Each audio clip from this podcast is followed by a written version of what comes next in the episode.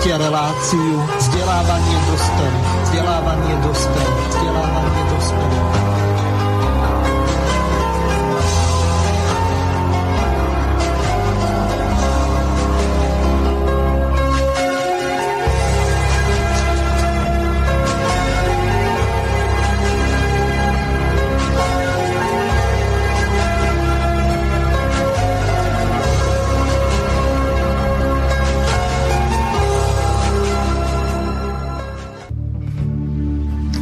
Vážené a milé poslucháčky a poslucháči, dnes je pondelok 26. oktobra 2020 a my v dnešnej relácii vzdelávanie pre dospelých sa s dnešným našim hostom, pánom magistrom Lubošom Krnom, budeme venovať veľmi nebezpečnej pôvodnej rádiobaktérii, ktorá akoby na prvé počutie vyznievalo, nenapáda vysielacú a príjímaciu rádiovú techniku, ale je jedna z mála baktérií, ktoré boli v poslednom čase objavené a paradoxne napáda ľudí.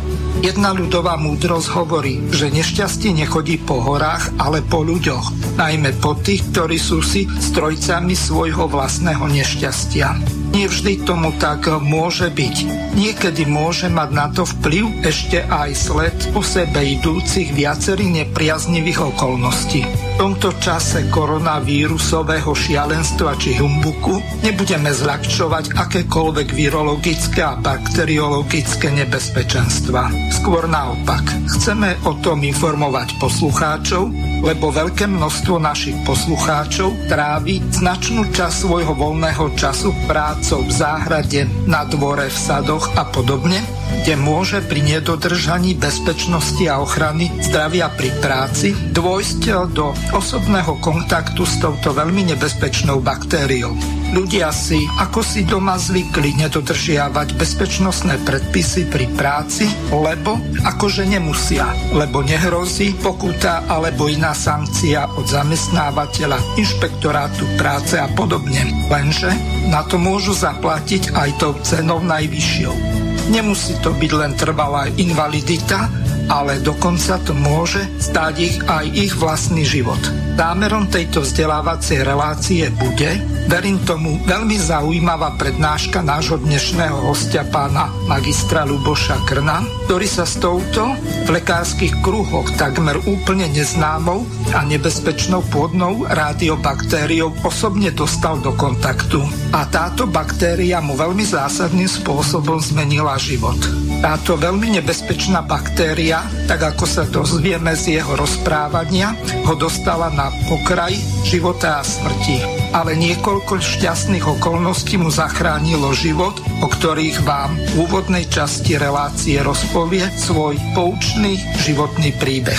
Na druhej strane takéto šťastie ako pán Krno nemal náš stavebný robotník pracujúci v Rakúsku, ktorý zomrel na infekciu spôsobenú pôdnymi baktériami v rane a následne v krvnom obehu. Čiže zomrel na následky bežného poranenia pri práci rozbitovou kladačkou, na ktorej sa v inkriminovanom reznom mieste nachádzali tieto pôdne radiobaktérie. Keď ma pred necelým mesiacom pán Krno, náš nový poslucháč Slobodného vysielača v tejto veci oslovil, tak sme sa dohodli, že v najbližšom neobsadenom vysielacom čase zrealizujeme vzdelávaciu reláciu o radiobaktérii, ktorá zákerným spôsobom funguje nielen v pôde, ale aj v ľudskom organizme.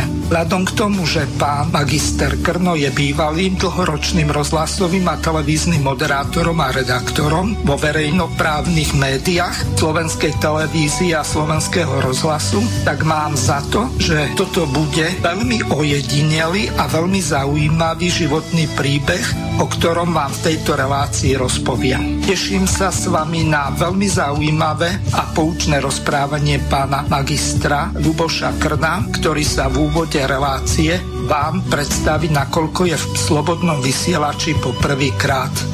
Vážené a milé poslucháčky a poslucháči, táto relácia od začiatku je kontaktná.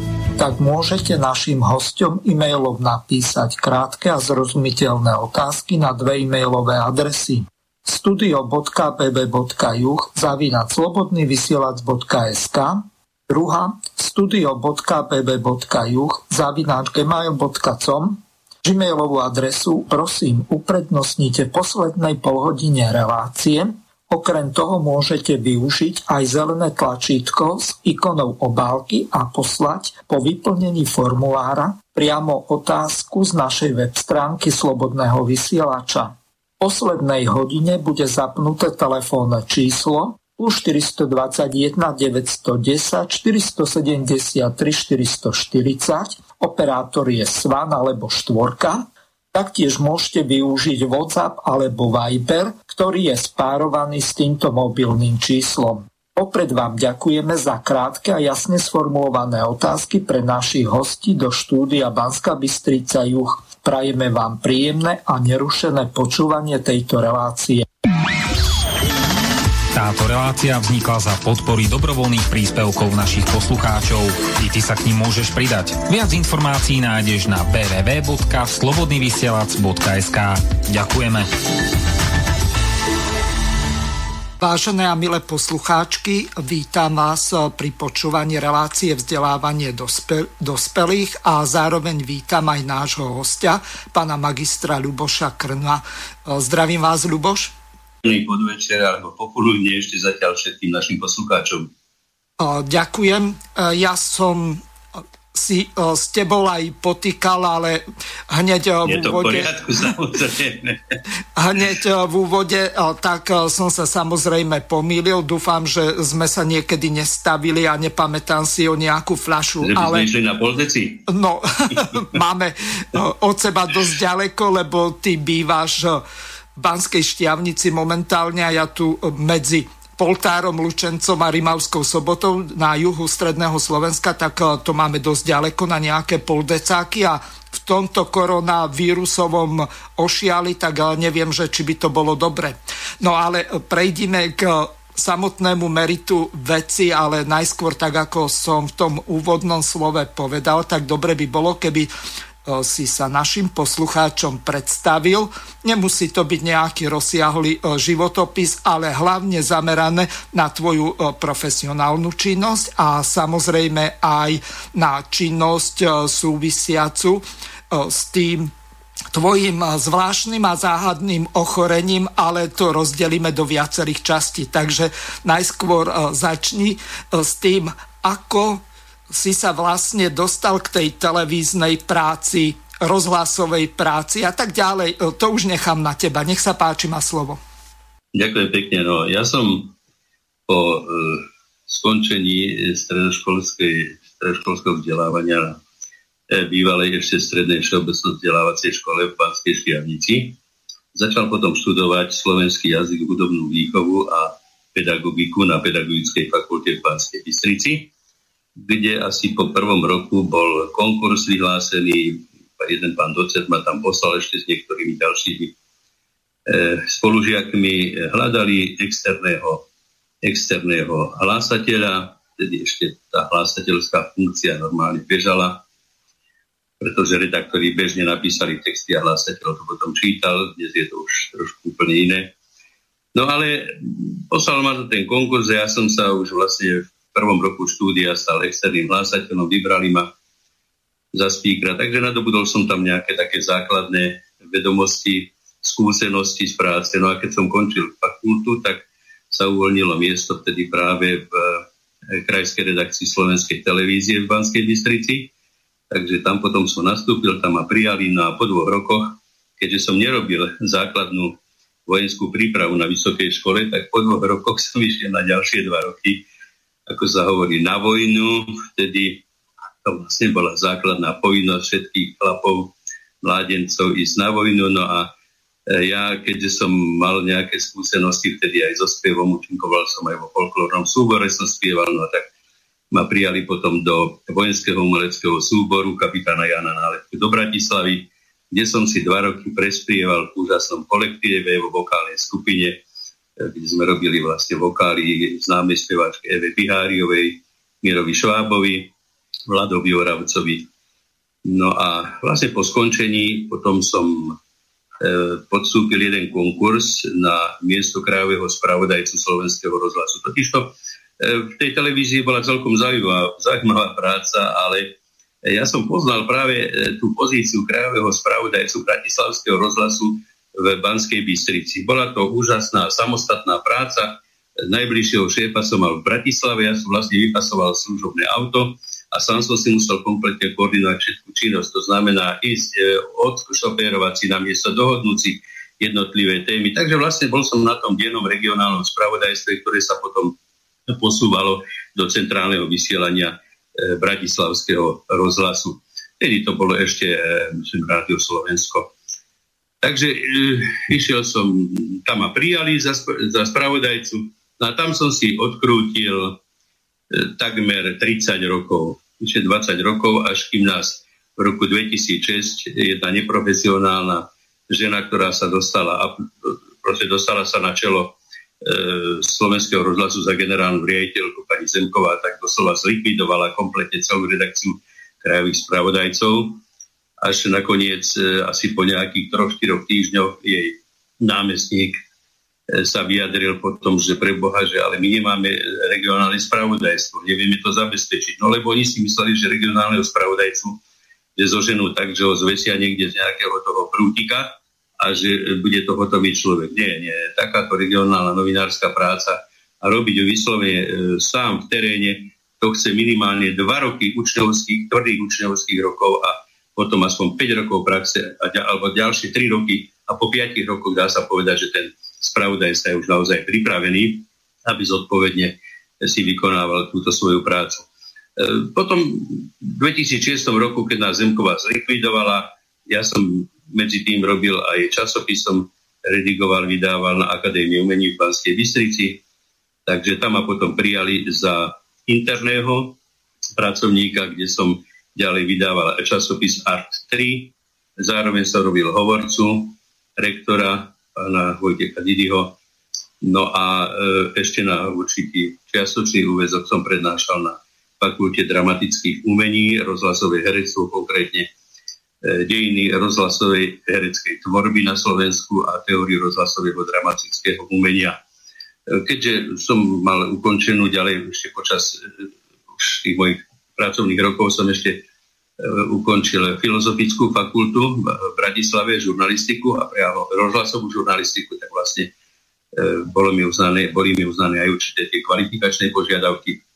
Takže tam som bol až dovtedy, kým sa zase nezmenil rektor, prišiel nový rektor, ten začal likvidovať ľudí od e, starého rektora, ako to dneska býva bežne hej, to sme toho svetkami, žiaľ Bohu, že je to tak. No a potom som eh, nejak tak rezignoval a trošku roztrčený som odišiel do Banskej Štiavnice, do rodičovského domu, kde som potom sa zamestnal ako PR manažer Slovenského Banského múzea. Tam som strávil dva roky. No a keď sa vrátil slovenský vodohospodársky podnik, ktorý doslova ukradol pán Slota z Banskej Štiavnice, teda jeho podnikové riaditeľstvo do Žiliny, a keď sa potom v roku 2010, keď sa vrátil späť do Banskej Štiavnice, tak bol, bol som prijatý za hovorcu tohto podniku a neskôr za vedúceho odboru vnútorných vonkajších vzťahov, odkiaľ som potom išiel aj do dôvodku. To ešte by som možno doplnil jednu vec, že mojim takým takou druhou životnou karmou bol v podstate zborový spev. Ja som od roku 1970 eh, pôsobil v speváckých zboroch, eh, konkrétne na Pedagogickej fakulte v mladosti, eh, potom v Hrone, potom v tom spomínanom vojenskom veleckom súbore, až nakoniec v roku 1990, teda presne pred 30 rokmi, som spolu s pánom profesorom Didym, terajším dekanom Fakulty muzických umení, sme založili spevácky zbor kancov na Neozólium, no a dodnes toto teleso úspešne funguje a je vlastne takým koncertným, umeleckým a zároveň aj inštruktážnym telesom pre študentov Akadémie umení v Banskej Bystrici. Takže asi toľko. Neviem, do akej miery sa venuješ e, politike, ale v tejto dobe tak e, zdravotníctvo a politika sa nejako mieša dohromady. Neviem, e, čím je to spôsobené, možno, že chamtivosťou našich politikov, alebo tým, že niekto z toho globálneho prostredia, nejaký globálny prediktor, alebo akokoľvek nazveme, nekonšpiračne tých ľudí, ktorí sú v pozadí tohoto celého svetového diania, tak ovplyvňujú to, čo sa vlastne deje. Nakoniec vidíme tu, že máme, neviem, či to poviem presne, prípravu na lockdown alebo čiastočný lockdown a na druhej strane hromadné testovanie.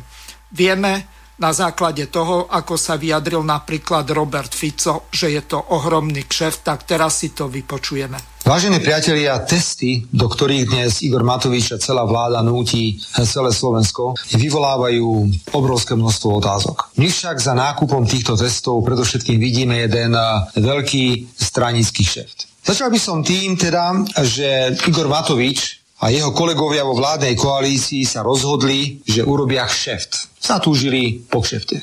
A asi si veľmi správne uvedomili, že sa najlepšie nakupuje v atmosfére strachu, kedy si každý myslí, že musíme mať plné sklady všelijakých zdravotníckých pomôcok. A dnes máme boj proti pandémii, tak si povedali, ideme to vyskúšať a skúsime urobiť kšeft na kúpe testov proti covidu. Padlo rozhodnutie a vláda cez štátne hmotné rezervy nakúpila 10 miliónov kusov testov a zaplatil štát za to niečo viac ako 43 miliónov eur. Ak tieto milióny eur teraz prehodíme ešte na bývalé slovenské koruny, môžeme hovoriť o kšefte miliardovom. Pozerali sme si rôzne stránky a tie nám potvrdili, že cena jedného testu od výrobcu sa pohybuje na úrovni medzi dvoma až troma eurami za jeden test. Ak teda vláda kúpila 10 miliónov testov, mala zaplatiť e, povedzme 20 až 30 miliónov eur a priznajme teda aj tej firme, ktorá to kupuje e, nejakú maržu. Lenže Štát kúpil, opakujem ešte raz, týchto 10 miliónov testov za 43,5 milióna eur. Z toho vyplýva, že zisk e, firmy z Trnavy, opakujem z Trnavy, ktorá pre štátne hmotné rezervy zabezpečovala týchto 10 miliónov testov, e, sa pohybuje na úrovni 13 až 20 miliónov eur. Ako dnes všetci dosť často na Slovensku hovoríme jackpot na takomto kšefte urobiť 13 až 20 miliónov eur, chcem tejto malej firme z Trnavy mimoriadne zablahoželať. Nie je treba ani hovoriť o názve tej firmy, pretože toho sú už plné médiá, plné sociálne siete. Dobre vieme, že firma z Trnavy, ktorá urobila tento obchod za 43,5 milióna eur a zarobila na ňom 13 až 20 miliónov eur, pobýva v takej pernikovej chalúbke v Trnave. Fotografie tohto domčeka ste všetci videli. Ale čo je najpodstatnejšie, ukázalo sa, na koho všetkého je táto firma napojená. Poprvé, Igor Matovič neodmietol ani raz informácie o tom, že jeho deti chodia do súkromnej školy, ktorá je spravovaná firmou, ktorej majiteľom je presne ten istý človek, ktorý bol vo firme, ktorá kupovala testy za 43,5 milióna eur. Igor Matovič ani raz nepoprel informáciu, že jeho manželka, známa to Paulínka, pri všetké úste teraz hovorím, pôsobila v orgánoch tejto školy, čiže bola úplne napojená na vlastnícke štruktúry firmy, ktorá zabezpečuje chod tohto školského zariadenia. Táto firma bola preukázateľne napojená na pána Sulíka a na stranu SAS, pretože pán Sulík povedal, že áno, toho pána Strnavy poznám už možno 8 alebo 10 rokov a bol pri zrode liberálneho domu alebo neviem pri čom všetkom jednoducho blízky človek pána Sulíka, blízky človek SAS. No a Nechali sa počuť aj Kolárovci, že známy spolupracovník, spolupadnikateľ jedného zo štátnych tajomníkov od pána Kolára je presne ten, kto pôsobí v tejto firme. Táto firma, dámy a páni, ktorá urobila tento obrovský šéf, ktorá je napojená na tri strany a na tri konkrétne mená z vládnej koalície, má však malý problém, pretože má nedoplatky v sociálnej poisťovni na úrovni okolo 17 tisíc eur. A platí podľa zákona, že ak máte nedoplatky v sociálnej poisťovni, nemôžete ísť do žiadnej verejnej súťaže. Už nehovoriac o takej súťaži, kde ide o taký citlivý materiál, ako sú testy na zisťovanie prítomnosti eh, COVID. Preto veľmi oprávnene všetci hovoríme, že verejná súťaž, kde trnavská firma vyhrala, za 43,5 milióna eur kúpila testy a zarobila od 13 až do 20 miliónov eur, že to je firma, ktorá je napojená na vládnu koalíciu preukázateľne, že táto celá verejná súťaž bola nezákonná. A môže šéf štátnych hmotných rezerv rozprávať čokoľvek, pretože evidentne im volal, keď bolo preukázané, že majú nedoplatky, aby to rýchlejšie zaplatiť a potom s nimi podpísal zmluvu. Ale oni vôbec nemali čo vo verejnej súťaži robiť. Preto môžeme povedať, že verejná súťaž to bol jeden obrovský stranický šeft a súčasne verejná súťaž bola absolútne nezákonná z dôvodov, ktoré som pred chvíľkou uviedol. Ľubko, ako sa ty vlastne díváš na to, čo sa momentálne deje okolo tohoto korona ošialu testov na testovanie toho vírusu COVID-19, ale máme tu aj jednu otázku od poslucháča, ktorá ma celkom zaujímala alebo zaujala, tak ja ju prečítam, lebo sa to týka teba a tvojho mena. Píše nám, neviem, či to môžem nazvať menovcom alebo nie, to nám vysvetlíš následne ty. Poslucháč Luboš, pardon, Lubomír Delina píše Dobrý deň, Lubomír nie je Luboš, je to úplne iné meno. Ja s tým bojujem celý život nezistil som, prečo toľko ľudí si to zamieňa. Že by z pohodlnosti. Koľko, e, pardon, keď e, preto, tak e, skrátenie Lubomír je Lubo, nie Luboš. To je ešte aj kratšie. Podľa koncovky by Luboš mohlo byť meno juhoslovanského pôvodu. Lubomír je, pokiaľ si myslím, pokiaľ sa nemýlim, východoslovanského pôvodu Pekný deň praje Lubo Delina. Takže Ľubko uh, si Lubož alebo Lubomír, no. lebo ja som mal brata Lubomíra, uh, takže asi tak nejak. Ďakujem. Ďakujem pekne za otázku. Ja sa tomu nebránim samozrejme. Krstený som bol ako Ľubomír, to je pravda. Aj celý život som bol Ľubomír, až kým som nezačal pracovať v slovenskom rozhlase a vtedy náš niekdajší šéf, ktorý tam bol, tak jednoducho ma nazval, že Luboš, Luboš. On bol taký repatriot niekde z niekdajšej oblasti bývalej Jugoslávie, niekde z Vojvodiny, myslím, že prišiel na Slovensko. A on stále, že Luboš, Luboš, tak potom mi to prischlo, začali ma aj vo vysielaní potom e, predstavať ako Luboš. A nakoniec som akože rezignoval, reku, dobre, tak budem Luboš, nakoniec je to úplne jedno, či som Luboš alebo Lubomír. Podstatné je to, čo človek povie čo urobí a e, za čím si potom aj stojí. Takže... No a ešte si sa pýtal na tú súčasnú politickú situáciu, ano. tak e, pán poslanec Robert Fico, samozrejme, on má imun, poslaneckú imunitu, pardon, tak e, on môže hovoriť, čo chce. Ja, ak teda dovolíš, ja sa zdržím nejakého komentovania. Nie je to, že by som z nejakej zbabelosti alebo z niečoho takého. Jednoducho zdržím sa teraz momentálne komentovania celej tejto situácie, sú rôzne názory. Ja som sa napríklad rozprával, budem aj o nej hovoriť s jednou ehm, vynikajúcou pani lekárkou, ehm, infektologičkou, ktorá mi sama hovorí, že má strach trošku z toho, pretože e, videla na pitve, priamo na pitve videla plúca, ktoré boli rozpadnuté práve po, tým, po tomto covide. E, že to bolo niečo strašne dramatické. Tuším, predvčerom bola relácia večer s Erikou Vicou, som to počúval, tak jeden lekár tam hovoril, že a prečo nikomu neukážu eh, nejaký ten, ten patologický nález. Takže ťažko, ťažko mi je tomuto sa vyjadrovať. Určite je jedna vec a s tým sa stotožujem, že na Slovensku možno na iné choroby umiera podstatne viac ľudí ako priamo bezprostredne na COVID. Ale to už nech si poslucháči sami urobia názor. Ja to nebudem momentálne komentovať, ale E, toľko môžem povedať. Ja som čosi už prežil, pomaly budem mať 70 rokov, zažil som aj taký režim, aj hen taký, aj, aj socializmus, aj s vládou teda komunistov, aj poprevratové obdobie s vládou Mečiara, e, Zurindu a tak ďalej. Ja hovorím, e, tak na Slovensku sa nikdy nekradlo ako posledných 30 rokov od prevratu od roku 89. A za tým si stojím, pretože e, skutočne táto spoločnosť a celý systém fungovania tejto spoločnosti dáva neuveriteľné možnosti e, rozkrádania, ale by som povedal, že priam legálneho. Lebo tu si tamto nejakú DPH si vráti, alebo hen tam nejakú takú objednávočku, tam sa niečo šupne zase e, po zabučky do vrecka a tak ďalej. kto koľko či zobral nejaké úplatky, povedzme konkrétne aj za tieto testy. Samozrejme, ja to nemôžem tvrdiť, ani by som to netvrdil, pretože na to nemám dôkazy. A dnes, ak človek nemá dôkazy, tak samozrejme tá protistrana ho môže zažalovať. Ale to, že všeobecne sa rozkráda 30 rokov v tejto, tejto našej e, krásnej Slovenskej republike, tak za tým si stojím.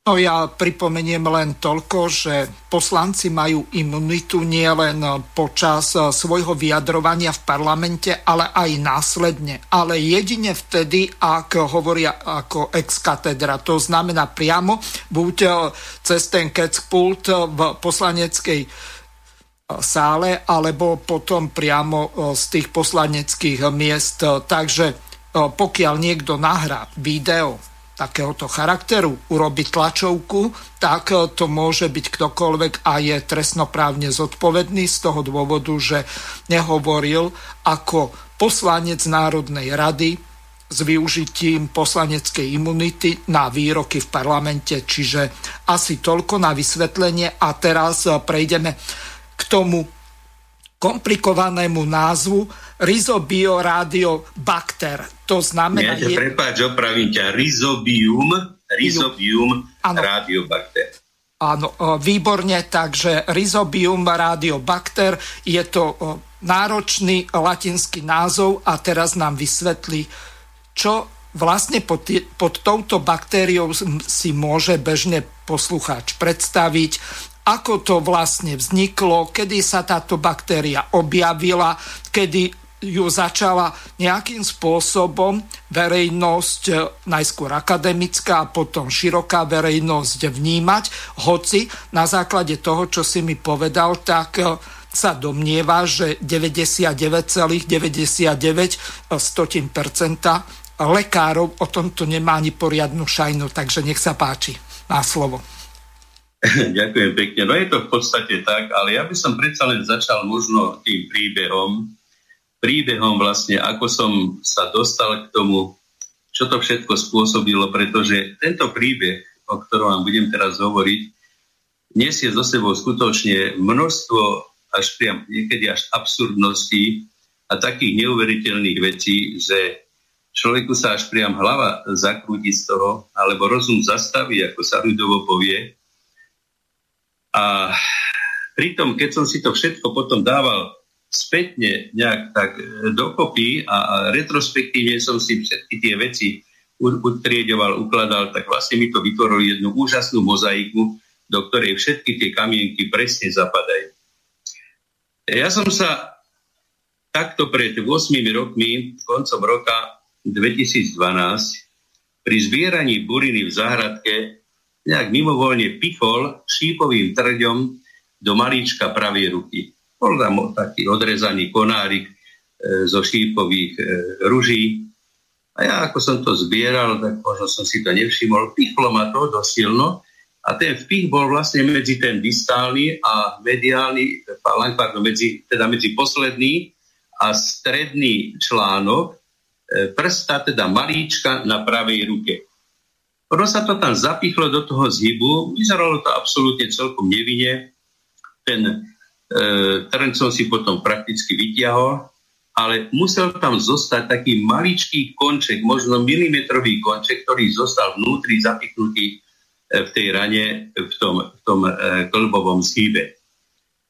E, zajímavé, že po tomto ja som samozrejme nevenoval najskôr tomu pozornosť, ale Následne som začínal mávať triažky, teplota sa mi znížila nejak, na nejakých 34, 5, ani 35 stupňov. Telesná teplota som bol taký hypotermický. No a ten malíček ma začal bolieť, čím ďalej viacej bolel, zapaľovalo sa to. A zaujímavé, že je, že tá, tá ranka, ten vpich, to bol vlastne taký maličký bodík, ako povedzme špendlíková hlavička, ale nešlo to absolútne zatvoriť. Možno 3 týždne, 4 týždne e, som to takto mal stále otvorené a som si to aj prelepoval, dával som si tam rôzne e, tie prípravky ako peroxid vodíka, lie, e, potom tak, nakoniec aj ichtiologú masť a tak, ale absolútne nič nepomáhalo. Ja som potom začiatkom roka roku 2013, hneď nejak po novom roku som išiel e, na chirurgickú ambulanciu do Banskej Bystrice k jednému známemu chirurgovi, lekárovi, nebudem ho teraz menovať konkrétne. No, on mi to pozrel, tak urobil tam incíziu, čiže taký pozdĺžný rez okolo toho, okolo toho nechtu na malíčku. Vložil tam štráfik, no a povedal, že aby som si to obalil a zapačoval a polieval si to nejakým liehom.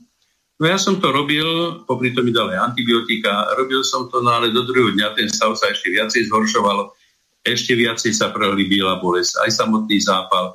On to potom pozrel, ten štráfik vytiahol z rany na druhý deň a hovorí mi takú zaujímavú vec, teraz počúvajte, čo mi povedal. Hovorí, no, celkom ide to, ale nemám ešte vyhraté. V Prahe napríklad e, bol jeden profesor, profesor vysokoškolskej chirurgie a ten umrel práve na, na e, zápal malíčka na ruke. Na niečo podobné.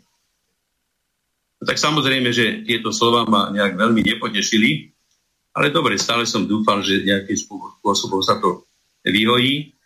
No a potom prišiel víkend a keďže zo Štiavnice z Banskej som to mal bližšie ako do spádovej nemocnice do Žiaru nad Ronom, tak som išiel tam na preves. No tam som potom chodil celý týždeň, stále mi to previazali, raz mi tam dali betadín, potom inadín, potom fucidín, e, chlumpského, baktropán chlumpského a takéto rôzne tie, ja tomu hovorím, e, chirurgické dostácie, ktoré oni dávajú na dezinfekciu rán, ale ale nič, absolútne nič nepomáhalo. Stále sa to len prehlbovala aj bolesť, aj tie triažky, aj ten zápal. Až nakoniec potom, to bol asi piatok, mi zobrali malý, e, strhnými, strhnými nekec z toho malíčka. A potom v nedelu, keď som znovu tam prišiel, tak ja už som ich doslova prosil, prosím vás, urobte už aspoň teda rentgen, e, pretože čo ak je tam aj v hlbokých štruktúrach, ktoré vás, ja neviem, nejak je to poškodené, to tkanivo a tak, No tak dobre, urobili mi rentgen, pozreli to a hneď ma hospitalizovali, že na druhý deň, že ma budú operovať. A keďže ja som aj hrával aj klavír, tak ešte mi hovorí ten zástupca pána primára, ktorý ma vtedy hospitalizoval, že my sa vám pokúsime samozrejme zachrániť ten malíček, keď ste klavirista, aby, aby ste to mali v poriadku. No tak ma hospitalizovali, ja som potom ešte večer som debatoval s jedným známym lekárom, Uh, on mal ten snímok, mal na počítači pozeral to a hovorí, no neviem, tam to vyzerá, že už niečo bude tam aj nejaké zmeny, či tam už nebude, nebude nejaká osteolíza, teda rozpad toho klbu, alebo prípadne osteomielitída, e, čiže zápal kostnej drene. A že možno najlepšie by to bolo, hádam, aj odamputovať. Tak som trošku akože zostal taký v rozpakoch na druhý deň, keď som išiel na operačný sál, tak hovorím primárovi, viete čo, no tak ak sa nedá tomu maličku absolútne nejakým spôsobom pomôcť, ak e, by to hrozilo, ja neviem, nejakým povedzme otravou krvi alebo nejakým proste iným e, závažným onemocnením, tak v krajnom prípade ja už budem súhlasiť treba aj, aj s amputáciou toho malička. Dobre, takže oni ma zobrali na sál, potom keď som sa prebral z narkózy, na druhý deň príde zástupca primára, ten, ktorý ma deň predtým príjmal, hovorí, že teraz dobre počúvajte, mi hovorí, a prečo ste si dali, pán Krno, odamputovať ten malíček? On sa pozrel na neho, hovorí, nie, to stačilo vyčistiť. Hovorím to, reko, ako nemyslíte, hádam ani vážne. No, že áno, že to stačilo vyčistiť. Hovorím, no ale však vy ste akože asistovali pánu primárovi. No hej, no tak ale že, a kto? Takže o tom primár, že primár o tom rozhodol, No a že z akého dôvodu? Že on si myslel, že je tam nádor. No dobre, tak ja som to nejak oželel. Nábor tam samozrejme, nádor tam samozrejme nebol žiadny, ale bolo tam veľmi zaujímavé zistenie. E, oni vlastne potom kúsok toho amputátu, ten koniec toho malíčka, ten posledný a polovicu stredného článku, poslali na histologické vyšetrenie do Banskej Bystrice. A konkrétne tamto posudzoval patológ, e, pán doktor Čunderlík. Ja som sa potom s ním aj o tom zhováral. A hovorí mi, viete, ja som v živote som s takým nálezom sa, eš, som sa ešte nestretol. E, bol tam zápal, ale bolo to také akože plítke ulcerózne ložisko so pseudoepiteliomatóznou hyperpláziou, ale bez neoplastických zmien. Ja to teda teraz poviem zrozumiteľne, čiže nejaké plítke vredovo-zápalové ložisko a s určitou pseudo, čiže nepravou, pseudoepiteliomatóznou hyperpláziou, čiže nepravým zmnožením toho tkaniva, že to trošku pripomínalo akoby nádor, ale nebol to nádor, neboli tam tie neoplastické zmeny a v hlbokých štruktúrach bol ten nález úplne v poriadku, nebola tam ani osteolíza, ani osteomyelitída, čiže stojí za zváženie, či to bolo treba e, operovať, amputovať alebo nie. Nie, veľa ľudí hovorilo však e, daj tu na súd a tak ďalej. Ja som si povedal jednu vec, však ten lekár, keby to bol býval, e, vedel presne, tak určite to, e, to nebude amputovať. On to zrejme v dobrom možnosti naozaj myslel, že je tam nádor, aby to nešlo ďalej. Takže ja som ako nechcel nikomu akože škodiť. No ale potom po tej amputácii, ja som tam ešte ležal niekoľko dní a vtedy do mňa intravenózne, čiže e, cez e, infúzie, liali dvojkombináciu antibiotík. Gentamicín a klindamicín. A zaujímavé, a dobre si toto zapamätajte, lebo ja sa k tomuto ešte vrátim. Potom gentamicíne sa mi ten stav akože zlepšil. Aj tie triažky sa tak zmiernili, ale potom klindamicíne nie. Potom ma pustili domov, asi na 15. deň mi vyberal stehy jeden známy lekár v Banskej Bystrici na chirurgii. No a ešte hovorí, keď to vyberal, že ale vraj ten primár, ktorý riadne posťahoval tam tie stehy, že nejde mi to ani poriadne vybrať, ale však nič. Veď e, ono nakoniec, keď tam aj niečo ostane, kúsok toho stehu vnútri, takže to vyhní sa. No a totiž to, áno, za normálnych okolností by to bolo bývalo vyhnísalo, ale v tomto prípade to nemalo šancu vyhnísať a to zase poviem až potom neskôr, že kvôli čo. Potom, potom výbere stehov ten stav sa v podstate zase sa nezlepšoval, stále pretrvávali obrovské bolesti, zápal a triaž, triažky. Až potom začiatkom februára, to si pamätám ako dnes, bola to sobota 2. februára 2013, ma hospitalizovala vo večerných hodinách na infektologickom oddelení bansko Rooseveltovej nemocnice e, pani doktorka Budajová. Mala vtedy akurát na službu. Prijala ma tam, nasadila ma na antibiotika a tiež dvojkombináciu antibiotik, klidnavicín a ciprofloxacín. Tieto dve antibiotika. A zase, dobre si pamätajte, a ja potom poviem, že vlastne, čo všetko mi tu hrá do toho, že sa mi vlastne tie kamienky do tej mozaiky krásne mi zapadajú. E, ona ma tam hospitalizovala, ja som asi 3-4 dní som ležal na tých antibiotikách vždy, zase potom ciprofloxacíne som cítil úľavu a po klindamicíne nie. Takisto ako aj pri tej prvotnej hospitalizácii, že aj po klindamicíne nie, ale po gendamicíne áno. No a ja som potom urobil jeden doslova taký, že šialený pokus, keďže ja hovorím, ono treba urobiť všetko preto, aby človek sa snažil to zdravie si nejakým tým spôsobom posilniť. E, po takej konzultácii s jedným mojim priateľom, on bol ináč docent lekárstva v Martine, tak už nie je medzi nami, e, tak ja som tak s ním konzultoval a hovorím, počúvaj ma Vlado, tí doktori si mysleli, že tam je, že tam je nádor a teraz sa stále hovorí, dosť často sa pretraktuje myšlienka, že bojovať proti nádorom vysokými dávkami celasko, vitamínu C. A on hovorí, že však to by nemalo nejakým spôsobom uškodiť, však to v najhoršom prípade, prepačte mi za v najhoršom prípade to vyčúraš. No a ja som mal so sebou jednu takú škatulku s celaskonom syntetickým, tak e, asi na štvrtý deň, alebo tretí, štvrtý deň, ak som tam bol hospitalizovaný, e, som sa rozhodol, že idem užiť také vysoké dávky celaskonu. To boli 250 mg tobolky. No a ja som si vždy zobral večer najprv o pol šiestej 4 tobolky, čiže 1 gram, o pol 7 ďalšie 4, ďalší gram a takto som vlastne využíval 6 gramov, 24 toboliek, 6 gramov toho celaskonu. No ale to, čo sa potom dialo so mnou, tak to neprajem zažiť skutočne nikomu.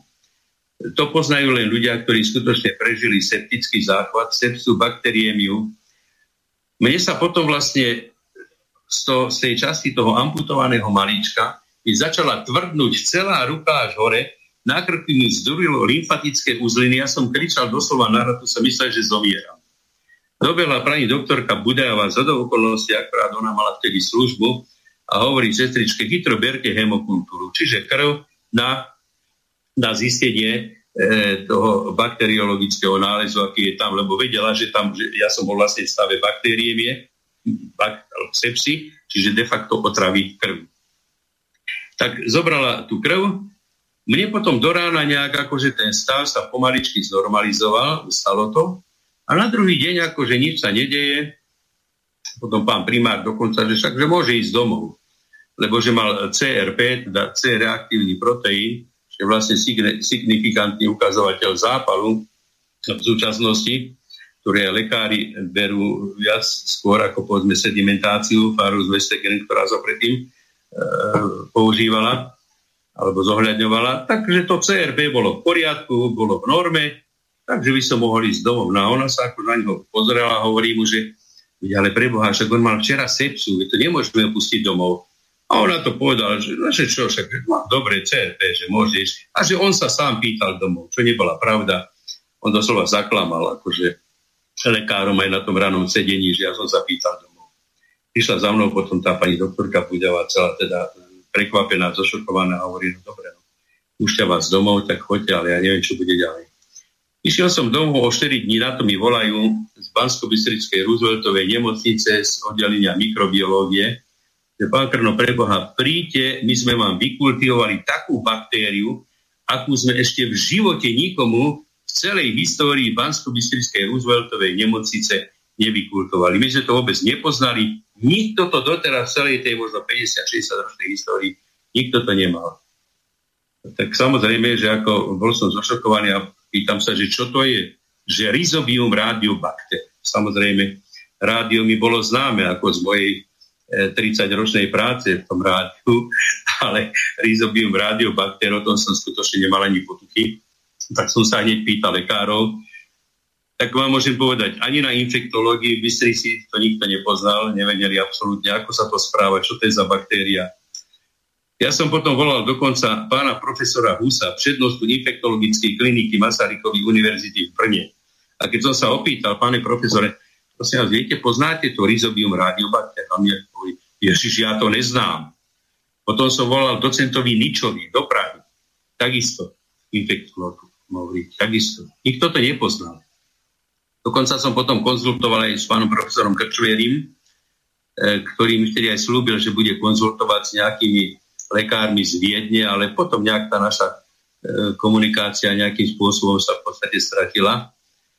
No ale ja som potom, dá sa povedať, že začal pátrať skutočne na vlastnú pes.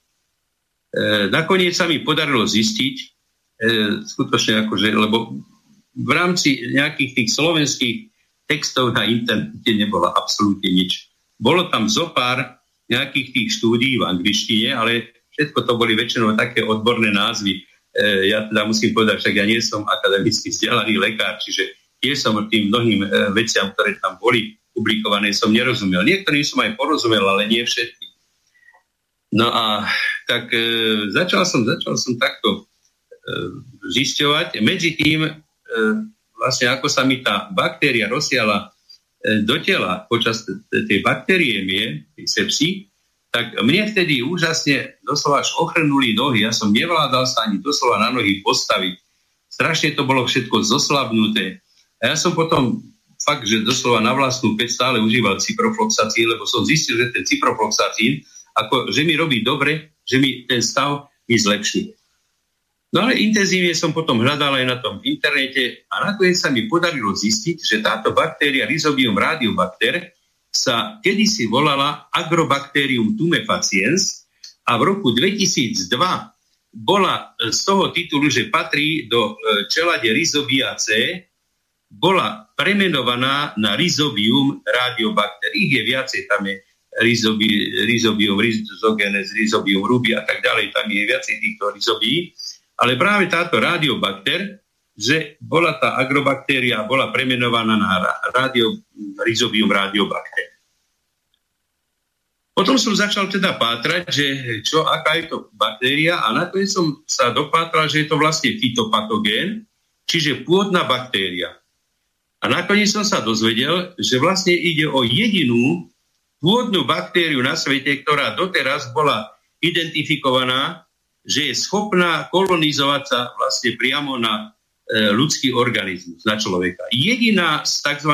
pôdnych baktérií, lebo však máme ľudské baktérie, máme pôdne baktérie, máme živočišné baktérie a toto je z pôdnych baktérií jediná.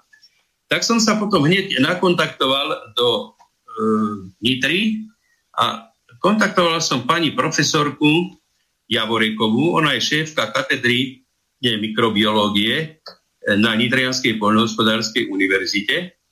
No ona prvé, čo sa ma opýtala, hovorí, preboha, to ste ako dostali? Veď to je naša baktéria, my ju dobre poznáme. No tak hovorím, zbieral som burinu a som sa pichol. Pane Bože, hovorí mi, no a ja stále mojim študentom hovorím, že keď idú pracovať do záhrady, aby si zobrali rukavice, vidíte, no. Ale však potom sme sa trošku ako pobavili o tej baktérii. No a tam som sa dozvedel, že hovorím práve pre tých pôdnych mikrobiológov a vôbec spolnohospodárstvo je to veľmi známa baktéria, e, pretože ona má schopnosť prenášať DNA a práve, že títo pôdni mikrobiológovia ju využívajú napríklad na GMO, teda genetickú modifikáciu organizmov, čo je, čo je úžasné zistenie. A potom, ale však tomu sa ešte potom vrátim, ja som si položil otázku, no a čo keď táto baktéria je schopná tú DNA, povedzme, preniesť, aj ak je v ľudskom organizme. Ale o tom sa budem baviť ešte trošku neskôr. Keď som toto zistil, tieto veci, tak Halo? No, zahrali by sme si jednu pesničku, ktorú si si vybral. Už som toho rozprával, jasné. Áno, dobre, aby to bolo menej náročné na počúvanie aj pre našich poslucháčov. Takže Karol Duchoň a v dolinách.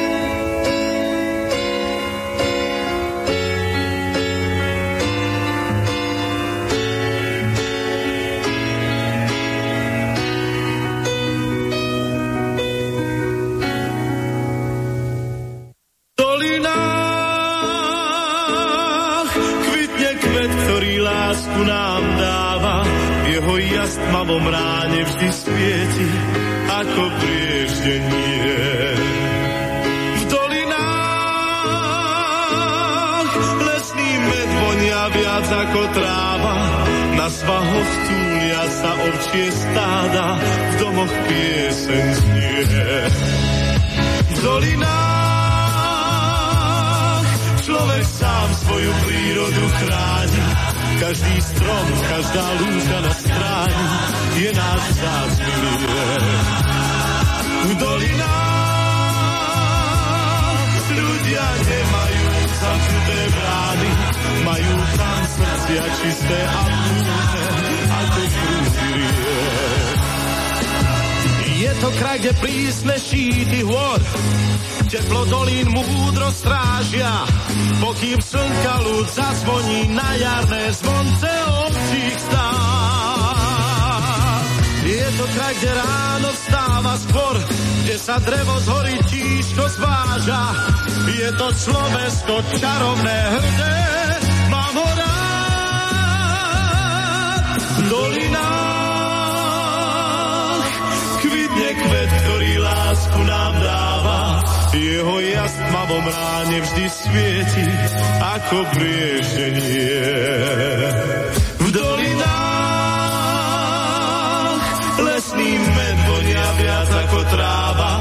na svahoch túlia sa ovčie stáda, v domoch piesen znie.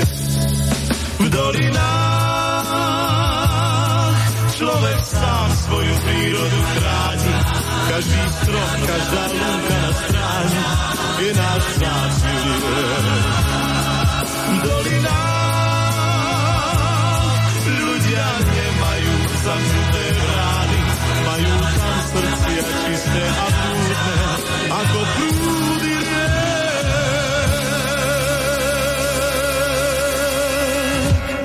Takže to bol Karol Duchoň a skladba v dolinách.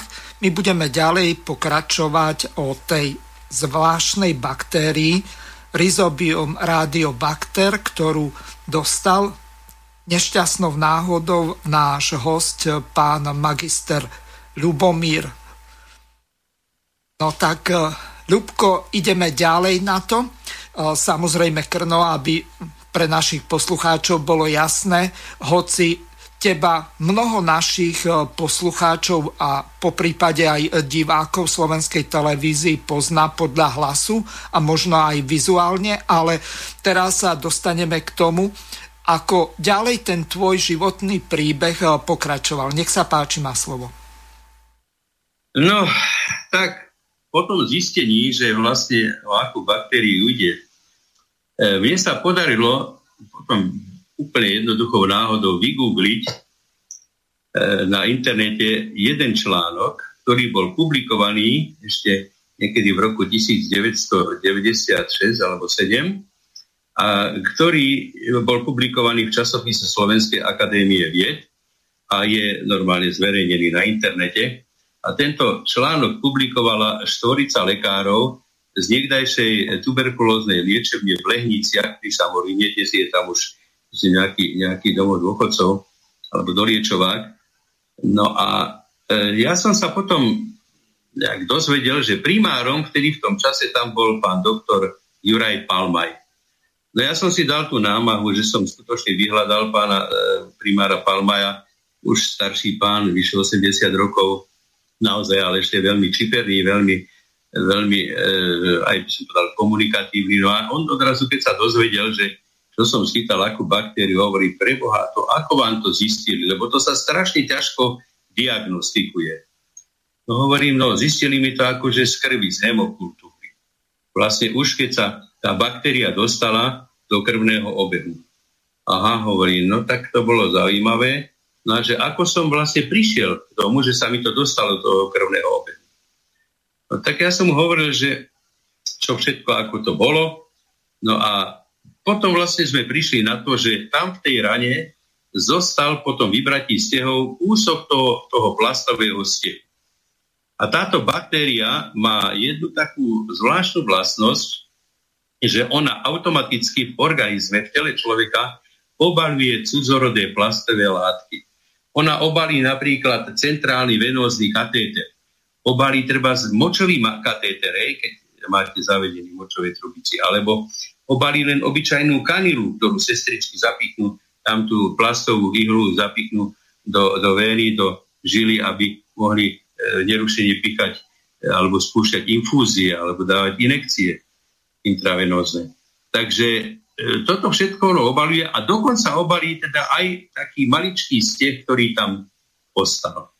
No a ten steh, ktorý tam bol potom obalený a vytvoril sa tam taký granulov, alebo dokonca to nazval ten pán doktor, e, ktorý ma to potom znovu operoval v apríli toho roku, teda vtedajšieho roku 2013, Eh, on to vyoperoval akože šloferov tumorček. Čiže to bol vlastne obalený steh touto baktériou.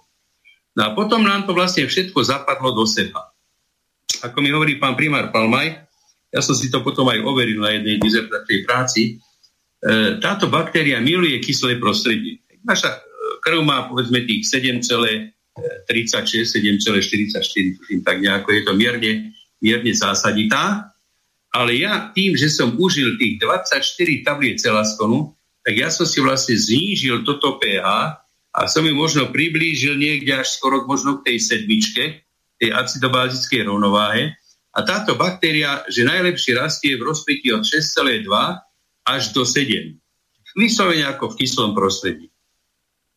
No a ona vlastne tým, že ja som, že ja som e, užil ten celaskon, tak ona sa následkom prekyslenia krvi sa začala odrazu uvoľňovať z toho šloferovho tumorčeka, z toho obaleného stehu a začala sa uvoľňovať do krvného obehu a to mi vlastne spôsobilo neuveriteľnú triažku a prakticky tú obrovskú sepsu. E, musím ale povedať pri tom, že tam obrovské uznanie patrí pani doktorke Adamkovej, ktorá to dokázala z tej hemokultúry, že to dokázala ona vlastne identifikovať, izolovať e, mikrobiologicky a dokonca aj teda stanovila citlivosť a to bol skutočne úžasný počin. Ja som to potom konzultoval aj s viacerými lekármi, tak vravali, že naozaj, že toto stojí za to, lebo tento labák však keďže nemal predtým žiadnu skúsenosť s touto baktériou a že sa jej toto akože podarilo, no takže teda to akože klobúk dole, tak ja aj touto ceste veľmi pekne ďakujem pani doktorke Adámkovej, keď už dnes nepracuje na mikrobiológii v Bystrici, ale aj tak jej patrí veľká vďaka. E, potom, keď, som, keď sa toto už tieto veci som sa nejak tak ako podozvedal, e, tak mne hovorí práve ten primár Palmaj, že oni čo aj opísali ten prvý prípad, to bol vlastne prvý zdokumentovaný prípad e, tejto nákazy touto baktériou vôbec na Slovensku, oni tam mali pacienta, ktorý mal tuberkulóznu spondilitídu, čiže tuberkulo, tuberkulózny zápal e, stavcov, skeleta, hej, krtice. No a oni zobrali odtiaľ stery a tie stery e, dali namnožiť do, do e, tých živných pôd a vtedy, že dostali nejaké nové sety, mikrobiologické sety, tzv. terčíky z Nemecka. A medzi nimi tam bola aj živná pôda práve pre tieto pôdne baktérie.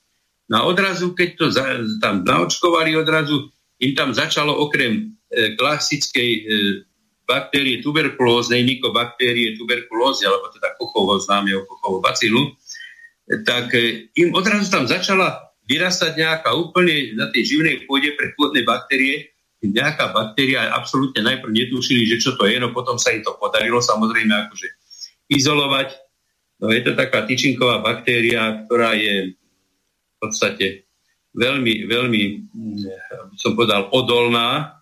A ako mi potom povedal aj pán primár Palma, viete, vy ste sa vtedy vlastne mohli zabiť tým, tými vysokými dávkami e, celaskonu. Ja som mal jediné šťastie, že už pred tým užitím tej vysokej dávky celaskonu som bol asi 4 dní, bol som napojený na tie infúzne roztoky, infúzne antibiotika a medzi nimi bol aj ciprofloxacín, ktorý bol tiež jeden z tých, anti, alebo jedno z tých antibiotík, na ktoré je táto baktéria citlivá. Lebo tam to sú všetko väčšinou také, že e, štvorgeneračné antibiotika, napríklad piperacilín, tazobactam, cefepime, alebo meropenem, alebo amikacín, to sú všetko antibiotika, ktoré sa už dávajú v prípade naozaj ťažkých závažných stavov v nemocniciach. A e, odrazu tam medzi nimi figuroval aj aj ciprofloxacín a figuroval aj gentamicín. A vtedy mi to vlastne zahralo rovno, presne mi to dalo ďalšie tie dva kamienky do mozaiky, že keď som bol hospitalizovaný v žiari, tam liali do mňa gentamicín. Rezistentný, ale liali, klindamicín, eh, pardon, liali gentamicín a na infektológii v Banskej Bystrici zase ciprofloxacín, po ktorom som tiež cítil, cítil úľavu. A to boli presne tie dve antibiotika, ktoré, e, ktoré boli citlivé, e, alebo teda na ktoré bola citlivá táto, táto baktéria. Takže to bolo, dá sa povedať, naozaj obrovské šťastie, že už som bol toľko napojený, lebo zrejme, keby som nebol býval napojený na tie antibiotika, bol by som býval tie vysoké dávky skôr užil, tak dnes pravdepodobne už asi by sme ani tento rozhovor nerobili, už by som tu ani nebol. No ale nakoniec všetko dobre dopadlo. E, vlastne svojím spôsobom potom som kvitoval aj to, že možno bolo aj dobre, že som zobral tie antibi- ten celaskon, pretože doteraz by nikto nebol býval mal tušenie, že čím som infikovaný, že čo je vlastne vo mne, aká baktéria. Nikto by nebol ani len tušil. No a práve takýmto spôsobom sa podarilo túto baktériu identifikovať, no a už potom dala sa aj nejakým spôsobom tá primeraná liečba, aj keď e, bol som potom ešte hospitalizovaný na infektológii, potom ešte nejak v máji, e, po tej, e, po tej re, reamputácii toho malíčka, keď bol vybratý ten šloperov tumorček. A vtedy ma tam napojili na dva týždne na piperacilin tazobactam v kombinácii s, a, s am, ami, amikacínom. No ale v podstate nejak ten, ten malíček som stále cítil, najmä v takom období, keď sa trošku, že som prekyslil organizmus. Ono často sa hovorí, alebo však aj vedecké teórie hovoria, že vlastne človek nemôže si prekysliť organizmus. Mnoho lekárov popiera najmä nejaké tie všeobecne známe tézy, že, že organizmus je prekyslený. Áno, no, organizmus má samozrejme schopnosť hej, dostať sa späť do tej acidobázickej rovnováhy. Aj keď sa prekyslí. On nezostane trvalo v tom, v tom štádiu toho prekyslenia, ale pokiaľ že sa prekyslí a tá baktéria na to zareaguje, tak ona okamžite, okamžite reaguje naň a množí sa. Potom e, po tej hospitalizácii ďalšej, tak sa to nejak tak pomaličky, pomaličky sa to ustávilo, ale stále robil problémy ten malíček. Až potom nakoniec, to bolo v novembri 2000, 13 e, ma práve ten pán primár Palmaj ma odporúčil svojmu dobrému priateľovi, e, pánovi primárovi Košťálovi do Bratislavskej Ružinovskej nemocnice. Pán primár Košťál je vlastne nestor, nestor slovenskej plastickej chirurgie ruky. To je ako najväčšia kapacita, najväčší odborník vyslovene na plastickú chirurgiu ruky. Ľub, no a... na chvíľu ťa preruším. Ano. Prišla nám celkom zaujímavá otázka, možno, že smeruje k tomu, čo si chcel povedať. Napísal nám poslucháč Milan Zlevic takúto otázku. Srdečne pozdravujem do štúdia. Chcel by som sa pána Krna spýtať, či vám amputovali celý malíček, alebo len jeho časť. A druhá otázka je praktického charakteru. Veľa, veľmi vám chýba ten amputovaný prst pri hre na klavír alebo pri ďalšej práci. Ďakujem za odpoveď. Zdravý poslucháč Milan Zlevic. Ďakujem pánovi Milanovi. Naozaj krásne otázky, na ktoré sa dá hneď okamžite odpovedať. No, pokiaľ ide o prvú otázku. V tej prvotnej fáze, to bolo myslím 13. januára 2013, Vtedy mi amputovali len časť toho malíčka. Čiže amputovali mi ten posledný článok a prerezali ten stredný článok v strede, čiže 1,5 článku. No a e, tam sa potom stále vytvárali nejaké granulomy. Ja som bol asi 4 krát na magnetickej rezonancii v Nitrianskej, e, v Nitrianskom tom jeseniovom centre e, diagnostickom tak asi 4 krát a vždy tam niečo akože zistili, najskôr to bolo trošku také, e, také ako nejasné celkom, ale tam akože najprv jedna pani doktorka nezistila nič a hovorí sa, to nie je možné, že by nič. Tak som bol potom za e, pánom primárom e, v Banskej Bystrici, sa pánom primárom Mištinom a to je naozaj myslím, že skutočne na Slovensku diagnostická špička na magnetické rezonancie. No a e, tak on to pozeral a hovorí, no a toto pani doktorka asi toto si nevšimla tu. No, aj bolo tam nejaké také, že hyperintenzné ložisko a tak, tak som to potom reklamoval reklamoval v Nitre a tam mi potom dokonca pán riaditeľ celého toho centra mi napísal taký ospravedlňujúci mail a urobili absolútne úplne nový diagnostický nález, ale absolútne krásny, presný, takže ďaká e, aj pánu, pánu riaditeľovi do Nitry. No, e, takže to mi odamputovali ten, ten 1,5 kúska, alebo 1,5 toho, toho článku. Ale mm-hmm. mne sa to vlastne stále tam nejakým spôsobom niečo tam vegetovalo. Nebolo to v poriadku. Stále, ako náhle som trošku prekyslil organizmus, to stačilo dať si napríklad, ja neviem, 2-3 poháriky vína, alebo treba zdať si, ja neviem, e, treba z Pepsi-kolu, Coca-Colu, kde je povedzme kyselina fosforečná alebo dal som si tlačenku s octom. Okamžite už som cítil také, také ako keby mi niečo v tom, v tom konci toho amputovaného malíčka, niečo keby sa robilo, ako keby mi chcela ísť taká, ako taká sieťovina po ruke smerom hore až bola. Tak som videl, že to nebude v žiadnom prípade v poriadku. E, takže, ale ešte predtým, predtým ma ešte, potom mi to reamputoval ešte ten pán primár Košťal, to bolo v novembri, 6. novembra 2013, a tiež to otvoril. My sme sa vlastne počas tej reoperácii sme sa rozprávali, lebo to len v lokálnej anestéze, by to teda umrtvil. A tiež hovorí, ale to je čisté, že tam teda ako nie je tam nič. No. Ja som vtedy ešte nevedel, že tam ani nič nemôže byť, lebo to nie je fermentujúca baktéria, čiže ona nevytvára hníz. Ona nehnie, nehní sa. To je len baktéria, ktorá vytvára vlastne tie ako pseudonádory, tie hyperplázie, tie zmnoženia toho tkaniva. No tak pozrel to, vyčistil, akože zavrel to, no ale ono to stále v podstate, stále to takýmto spôsobom e, ma omínalo, tlačilo to.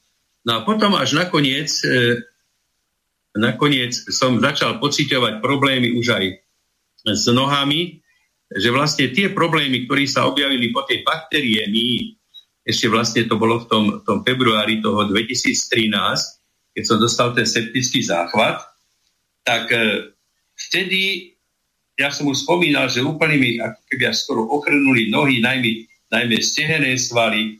Ja som nevládal v tej poriadne ani s nohami pohnúť a tak. No a nejak nechceli to asi možno lekári priznať, ale ja som sa potom dodatočne rozprával e, s jednou e, pani doktorkou, neurologičkou, pani doktorkou Sedeliovou, zozvolená a ona pri posúdení tejto celej situácie hovorí, ja som ochotná, ochotná akceptovať to, že to mohol byť spokojne Guillain-Barreho syndrom. Je to syndrom, ktorý v podstate tie jeho, jeho mm, etiológia, že ten pôvod nie je v podstate doteraz nejakým spôsobom vysvetlený, ale e, mohlo to byť. Čo ak to bola práve táto baktéria, ktorá spôsobila ten Guillain-Barreho syndrom, a to tiež dávam v podstate ako námet do diskusie a námet napríklad aj pre, pre našu slovenskú e, vedecko-výskumnú lekárskú obec. E, takže vlastne aj po tej ďalšej tej reamputácii toho pána, e, pána primára Košťala sa to svojím spôsobom nejak tak stále, stále to len tak vegetovalo, vegetovalo. Keď som sa snažil trošku nejak ten aj stravu prispôsobiť nejakej zásaditej potrave, tak ten stav sa trošku zlepšil, aj takéto pnutie nebolo v tom, v tom amputáde toho valíčka, ale, ale e, ako náhle hovorím sa trošku prekyslil organizmus, tak hneď som to, toto všetko tam znovu cítil a už to robilo, omínalo, robilo to pre problémy. E, ja som ešte zabudol povedať jednu vec, že mne vtedy, keď som ležal na infektológii počas tej e, ďalšej hospitalizácie, keď ma napojili potom už na tie infúzne antibiotika, ten piperacilin, tazobac a amikacín, tak e, ja som, vtedy mi zobrali tam aj e, mo, takzvaný mozgomiešný mok, teda likvor. E, odpichli mi likvor, e, poslali to dokonca aj do oligoklonálneho laboratória do Bratislavy, e, lebo tam išlo vlastne o to, že či sa tam môže potvrdiť e, skleróza multiplex alebo nie. Lebo bola tam zvýšená bielkovina, to sa zistilo. A tá bielkovina taká zvýšená v takom množstve nemá čo e, v likvore, e, v likvore hľadať, pretože to je typický e, ukaz toho, že vlastne je porušená tzv. hematoklikvorová bariéra, existuje akási bariéra v organizme človeka, je krvný obeh a likvor, tam tie baktérie, teda tam je bariéra a e, už keď sa raz dostane akože krv a e, krvná bielkovina sa dostane do likvoru, tak to, je, to už je patologický stav. Takže toto mi toto mi vtedy zistili, no ale SMK sa vylúčila, no a ďalej sa už nejak nepokračovalo. E, zostalo vlastne také, by som povedal, ako je status quo. E, postupne potom prechádzali roky, ale ja som potom cítil nejak, že sa mi začína zhoršovať aj chôdza, začína ma bolieť svaly na nohách. E, začínajú ma potom aj klby bolieť. Celkové, no proste ten zdravotný stav sa úžasne zhoršoval a mnoho mi to pripomínalo práve tú situáciu, ten stav, ako vtedy, keď bolo po tej, po tej bakteriémii. No tak ja som vtedy potom požiadal aj Rooseveltovú nemocnicu, e, konzultoval som to konkrétne aj s pani doktorkou Budajovou, ktorá bola zástupkynia primára, e, teda by bolo asi dobré možno urobiť opakovaný odber likvóra a zhodnotiť to. To bolo roku 2016 No a e, pani doktorka samozrejme si aj súhlasila, bola ochotná, že áno, že bolo by to dobre v každom prípade urobiť, no ale ten, tam je pán primár, e, tento odmietol. E, ja som potom napísal aj pani riaditeľke, pani, doktor, e, pani Žierke Lapuníkovej som napísal list, sme si e, dopisovali, ja mám celú tú korešpondenciu. Ona to dala samozrejme okamžite preveriť aj ďalším lekárom, dokonca sa vyjadroval k tomu aj prednosta neurologickej kliniky, No ale tiež vyjadril sa k tomu na základe jedného nálezu, ktorý bol robený v rámci elektromiografického vyšetrenia tam u nich, ale nevidel už ďalšie nálezy, ktoré som mal napríklad, ktoré mi robili vo zvolenie. Pán doktor Jombík, fantastický, vynikajúci špecialista vyslovený na elektromiografické zobrazenie. No a on jednoznačne tam detekoval, že je tam, že je tam jednak polineuropatia, axonálna e, polineuropatia. A dokonca e, v poslednom náleze, ktorý mi robil asi pred tromi rokmi, tak objavil tam tzv. E, myositis body inclusion, čiže je to trošku možno také komplikovanejšie, ale je to vlastne akoby zápal vnútrosvalových teliesok. A keď som si pozrel niektoré štúdie, napríklad e, docenta Špaleka z Bratislavy, ktorý je šéfom e, nervovo, teda strediska nervovo-svalových chorôb v Bratislave, tak on tam jednoznačne napríklad píše, že takéto prípady nezvratne končia na invalidnom vozíku. E, takže neviem, ako sa to bude ďalej vyvíjať. Oni ma vtedy odmietli tam tej Banskej Bystrici. Potom ma prijala Zvolenská nemocnica a vo Zvolenskej nemocnici na podiel mi urobili likvor, odobrali likvor a odrazu zistili, že tam opäť stále, že tam pretrváva porušená hematolikvorová bariéra, bola tam zvýšená, bola zvýšená bielkovina, no a ukázalo sa, že teda e, páni z e, Bystrickej Rooseveltovej nemocnice v tomto smere trošku pochybili, čo však e, nechcem sa k tomu ja až tak ďaleko vyjadrovať, pretože zase bansko bystrická Rooseveltová nemocnica má množstvo ďalších špičkových odborníkov, e, s ktorými mám vynikajúce skúsenosti.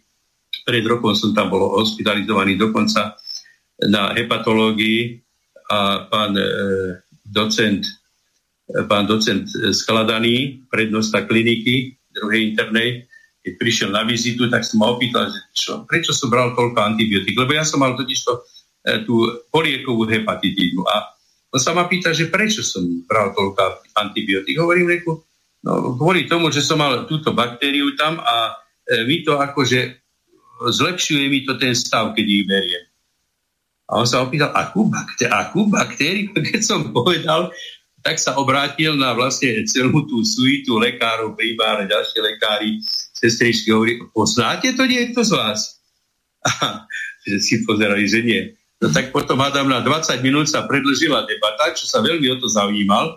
A to som práve že kvitoval, lebo to som videl, viete, že e, toto je, ako hovorí, ja lekárov rozdelujem na dve kategórie. Lekár mysliaci, možno to teraz trošku hlupo poviem, možno sa veľa lekárov, ale nech sa nehnevajú, nech e, to neberú nejak osobne. Ja beriem lekárov, lekár mysliaci a lekár údržbár. Aha. lekár no. mysliaci je ten, ktorý v podstate skutočne e, kápe alebo snaží sa nejakú tú chorobu e, vnímať v tom takom tom celostnom e, pohľade. Hej. No a lekár udržbar, dobre, no prijete, máte tlak, tak dávam lieky na tlak a odpočuť, odchodovka a tak ďalej.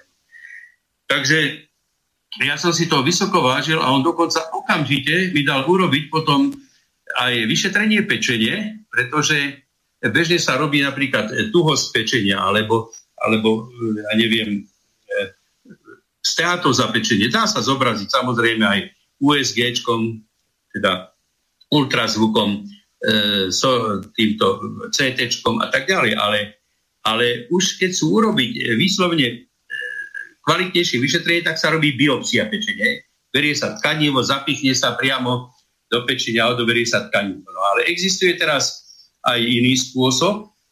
A e, napríklad v Nitre majú fantastický, tiež v tom jeseniovom centre diagnostickom, e, majú tam e, magnetickú rezonanciu, e, ktorej súčasťou je aj prístroj, ktorý priamo počas tej magnetickej rezonancie zistí jednak tukovosť pečenie, teda steatózu pečenie, zistí tuhosť pečenie, teda tá pečeň, že či neprechádza povedzme vo fibrózu až v cirhózu a zistí aj napríklad kvantifikáciu objemu železa v pečení. No a to sú, to sú úžasné veci, ktoré predtým sa nikdy nedali takto urobiť. No a e, spravili mi toto vyšetrenie a všetko bolo, dá sa povedať, že v absolútnom poriadku, v norme. Takže potom, keď som prišiel na najbližšie to hepatologické vyšetrenie, hovoria, nemusíte ani chodiť, rok máte pokoj. Ale odtedy som ani antibiotika nebral a vlastne celé toto som musel riešiť celé som to musel riešiť vlastne potom užívaním kortikestoreidov. Ja som zistil, že napríklad prednizom, keď som bral, tak sa mi ten stav sa mi zlepšil, pretože ja už som v posledných rokoch teraz doslova, doslova do písmena už, už ledva, ledva chodil. E, všetci sa ma pýtali, a čo tie na nohy? Hovorím, nevládzem, tie nohy ma nedržia. Dochádza tam k atrofii vlastne predovšetkým toho steheného svalstva, k zmenšovaniu objemu tkaniva. A e, ja neviem, no, či to je všetko. Ja mám nejaké tie hypotézy, ja ešte o tom budem potom neskôr hovoriť, ale, ale Pán Krno, ja by som vás opäť na chvíľu prerušil z toho dôvodu, že nechcel som vám skákať do veľmi zaujímavého rozprávania, ale táto relácia je kontaktná a poprosil by som vás využívať e-mailovú adresu studio.bb.juh zavináč gmail.com čiže gmailovú z toho dôvodu, že pravdepodobne tá druhá nám nefunguje, čiže na túto adresu nám prišlo viacero e mailov. A teraz Aha. ešte pripomeniem telefónne číslo do štúdia. Kvôli tomu, že ste zaujímavo rozprávali, tak som vás nechcel prerušovať. Samozrejme na našej web stránke toto číslo plus 421 910 473 440 takže môžete, pokiaľ budete mať nejaké otázky, zavolať na toto číslo. Prišlo nám niekoľko otázok Pán Krno, tá agrobaktéria s komplikovaným názvom vás profesionálne obmedzuje. Máte príjemný mikrofonický hlas, nechceli by ste sa viac angažovať napríklad v slobodnom vysielači? V čom sa okrem kultúry a medicíny tak výborne orientujete? Ďakujem za odpoveď poslucháč Juraj. Ja neviem, možno v politike sa dokážem orientovať, lebo dá sa povedať, že politické témy boli za celých 40 e, rokov mojej práce v rádiu, kde som musel pravidelne sledovať, ale ja sa momentálne k politike sa nechcem vyjadrovať, ani to nejakým spôsobom nechcem hodnotiť. Viete, nech si robia všetci tí, e, nech si robia svoju robotu a nech robia predovšetkým pre človeka, pre občana našej Slovenskej republiky. Viete, lebo ja viem, ja to sledujem, isté mnoho vecí sa mi nepáči. Mnoho vecí je takých, že ja sa vôbec až čudiem, divím, ako niekto môže byť poslancom Národnej rady. Tak nedávno sme mali tam pár takých príkladov, aj pokiaľ ide o vzdelanie a tak ďalej. No tak, akože, my si mhm. myslím si, mali by si samotní tí ľudia, by si to mali nejak uvedomiť, ale zrejme asi pokiaľ ide o, o získavanie prachov, ako sa hovorí, tak niektorým ľuďom je to asi úplne jedno, pretože ja stále si myslím, že vlastne tak, ako existujú v živočíšnej ríši, ako existujú dravci, ako existujú holubičky, tak to isté v podstate aj normálnej ľudskej ríši. Takisto máme aj u nás, máme ľudí, ktorí sú prajní, dobrosrdeční, láskaví, no ale máme aj drav, dravcov, ktorí jednoducho aj cez vrtoly sú schopní e, ísť za tými svojimi cieľmi, ale na rozdiel od tej živočíšnej ríše, tak e, tí, ktorí sú, ktorí sú e, v tej živočíšnej ríši, tie dravce, tak tie v podstate tie zabíjajú len vlastne kvôli potrave. Ale u nás sa zabíja nielen kvôli potrave. Žiaľ Bohu, je to tak. Poslucháčka Jana sa a, pýta na dru- celkom zaujímavú otázku a je tá pôdna baktéria antibiotikami liečiteľná a ďalej pokračuje máte tú baktériu v organizme e, doživotne, alebo e, sa dá vyliečiť? E, za odpoveď ďakuje poslucháčka Jana. No, toto by som aj rád vedel všetko. Eh, ďakujem veľmi pekne, pani Jane, pretože toto bola skutočne veľmi trefná otázka. Či sa dá liečiť? Áno, táto baktéria má e, citlivosť na antibiotika to keby sa nebolo bývalo dalo, tak ja už by som povedzme po tej bakteriémii, po tej sepse, už by som nebol tu. Práve, že vlastne ma zachránila tá určitá hladina antibiotika za tie 3 dní, pretože sa skoncentrovala určitá hladina antibiotika v sére, teda v krvi. A e, to ma vlastne svojím spôsobom zachránilo. Dá sa liečiť, ale e, tu ide o jednu takú zaujímavú vec, že pokiaľ človek má, aspoň teda tie štúdie, ktorým som sa dopracoval, e, E, ak sa u človeka prejaví táto baktéria a on má napríklad zavedenú nejakú cudzorodú plastovú látku v tele, či je to centrálny venózny kateter, močový alebo čokoľvek, tak jednoducho nejde to tými antibiotikami zabiť. Až vtedy, keď sa tá, ten cudzorodý plast, keď sa vyberie z organizmu. Ja som práve teraz nedávno sa e, dozvedel také dva prípady práve o e, zatiaľ, čo som prišiel, tak asi dva prípady vo svete sú zdokumentované, tzv. endoftalmitída, čiže zápal vnútorného oka. E, teraz e, zápal vnútorného oka a práve spôsobený s touto baktériou.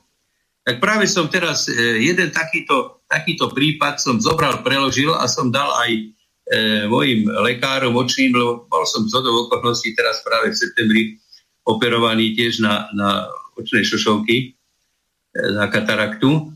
No a tiež som, hovorím, reku, bolo by dobre toto akože svážiť, aby náhodou sme nemuseli tú šošovku časom vyberať. No. Takže pozreli si to aj tí lekári a nikdy predtým to tí oční lekári nevedeli. Raz dokonca e, však pán profesor Izák je človek, ktorý je nestor slovenskej očnej mikrochirurgie. E, však v jeho prvých začiatkoch som s tým robil, ešte taký na stanicu Hviezda celoštátnu rozhovory aj s pánom profesorom Fiodorovom, ešte keď chodieval sem na Slovensko. No a tiež, keď som asi pred nejakými dvoma, tromi rokmi to sa tak zastávali, hovorím, pán profesor, poznáte endoftalmitidu na základe tejto baktérie? Že ako sa volá tá baktéria? Hej? Takže skutočne nevidel ani on. E, takže toto je skutočne minimum prípadov vo svete, ktoré sú, ktoré sú známe. Dokonca je jedna taká štúdia od roku, tuším, 96 do roku asi 2012, bola asi len 13 prípadov vo svete zaznamenaných alebo popísaných práve s touto baktériou. A e, tam, čo sa píše, tak ona predovšetkým akože napáda imunokompromitovaných ľudí, teda so zniženou imunitou, potom napríklad onkologických pacientov s nádorovými okoreniami, ale aj pacientov, napríklad, ktorí sú HIV pozitívni, hej, ktorí sú nositeľmi ajcu. Takže e, ja som tieto, prí, tieto všetky nejaké symptómy u mňa boli absolútne vylúčené, no ale v podstate, áno, vtedy, keďže som, mi tam zostal ten plastový kúsok toho, e, toho stehu, tak dá sa povedať, že vlastne bol tam ten plast, no a sa to, sa to rozšírilo vtedy. Ale ostatné veci, tie, akože tieto symptómy nemám. No. Neviem, môžeme ďalšiu otázku prípadne. No, e, ďalšia otázka sa týka toho, o čom ste sa zmienili. Poslucháč Jan vám položil celkom zaujímavú otázku. Pardon. Pán Krno, angažovali ste sa v minulosti v politike, boli ste členom komunistickej strany, keď ste robili v slovenskej televízii a v slovenskom rozhlase. A druhá otázka, boli ste členom politickej strany aj po prevrate? Ďakujem za odpoveď, poslucháč Jan. Pozrite sa, ja som vyhral konkurs ako nečlen žiadnej strany. V slovenskej televízii som nebol členom žiadnej strany. E, v slovenskom rozhlase e, uvažovali, či ma vôbec zoberú, pretože som nie člen strany. Potom nakoniec ma zobrali, ale s tým, že budem musieť vstúpiť do strany.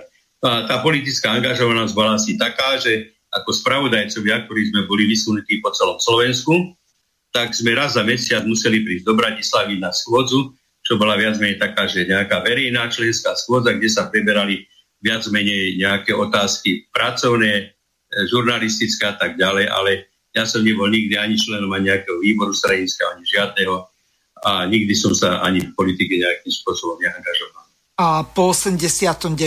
To, tam smerovala tá druhá otázka. Boli ste členom nejakej strany alebo aké je vla, vaše vlastne politické presvedčenie, to sa už pýtam ja, či sa radíte k pravičiarom, ľavičiarom, konzervatívcom, kresťanom a tak ďalej. E, určite vyznávam kresťanské hodnoty. Určite som za, za e, výrazné sprísnenie výrazné sprísnenie e, interrupcií, pretože ano. tak poviem, že e, ono síce e, jedna pani poslankyňa tam hovorí o tom o embryu a tak ďalej. Ja tvrdím jednu vec, ako náhle sa spoja dve zárodočné bunky, mužská a ženská, v tom momente tam začína život pre Boha. V tom momente tam začína život. Či je to už v totálnom elementárnom štúdiu, ale štádiu alebo v akom. Ja nehovorím, že e, akože tie interrupcie by bolo treba zakázať, povedzme ako v Polsku, tak to v žiadnom prípade nie, ale určite by bolo E, dobré by bolo dobre trošku prímieť možno aj, aj tie ženy, aby teda si rozmysleli, či má ísť na ten potrat, nejakým spôsobom im pomôcť. A predovšetkým šíriť osvetu, viete, aby tie ženy e, neišli len tak leda bolo e, po všetkých tých možných e, piknikoch a, a takých seansách a en takých a tak ďalej a v podstate nejak tak nevedomky a, nevidia, ako, ako prišli potom po tehoteniu. Samozrejme, nie je to také jednoduché všetko, ale ale som určite za, za takú trošku prísnejšiu, e, prísnejší meter. A pokiaľ ide o, e, o to, či som pravičiar alebo ľavičiar, ja som vždy sa zastával jednoduchých, slušných ľudí. Predovšetkým mám rád slušnosť, mám rád, mám rád človeka, ktorý skutočne pracuje a živí sa prácou e, svojich rúk. E, viete, ono, keď istý pán po prevráte v 89., keď vystúpil a povedal, že ja som všetko nadobudol čestnou a svetomitou prácou.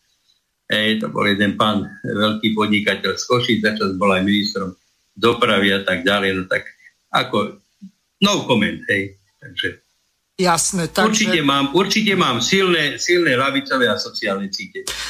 Výborne, takže budeme ďalej pokračovať v tom vašom rozprávaní, lebo zatiaľ žiaden telefonát nám neprišiel ani e-maily, pokiaľ nejaké prídu, tak vás opäť preruším a položím vám otázku. Teraz ešte jedna otázka na vás. Zahrali by sme si ďalšiu a poslednú pesničku. Od Grúňa mám tu na výber Šiel, šiel a alebo Čardáš dvoch srdc. Čo by ste si vybrali? E, moment, od Grúňa alebo od Duchoňa? Pardon, ospravedňujem sa, od Duchoňa, pardon. tak, tak, tak. Áno. Tak. Mhm. Dobre, takže je to jedno. Duchoň to je slovenský klenot, to je spevák, ktorého doteraz zo slovenských spevákov absolútne nikto neprekonal. Môžu mi všetci tamto nadávať, všetci tí, tí speváci tých rôznych skupín a tak ďalej. Duchoň, to bol Duchoň, to bol hlas, ktorý sa, ja som ho rovnal dokonca na úroveň takých, takých mega, megalohviezd, ako bol povedzme Tom Jones, ako bol Engelbert Humperdinck alebo John Rawls, Takže mm, ja toho duchoňa si vždy veľmi rád si ho vypočujem. No. A je to úplne jedno, či tá, alebo tá, ktorá bude bližšie pod ruku. Minule si e, Ľubo Blaha vybral Šiel Šiel za vzdialeným cieľom, tak e, teraz si zahráme Čardáš dvoch srdc.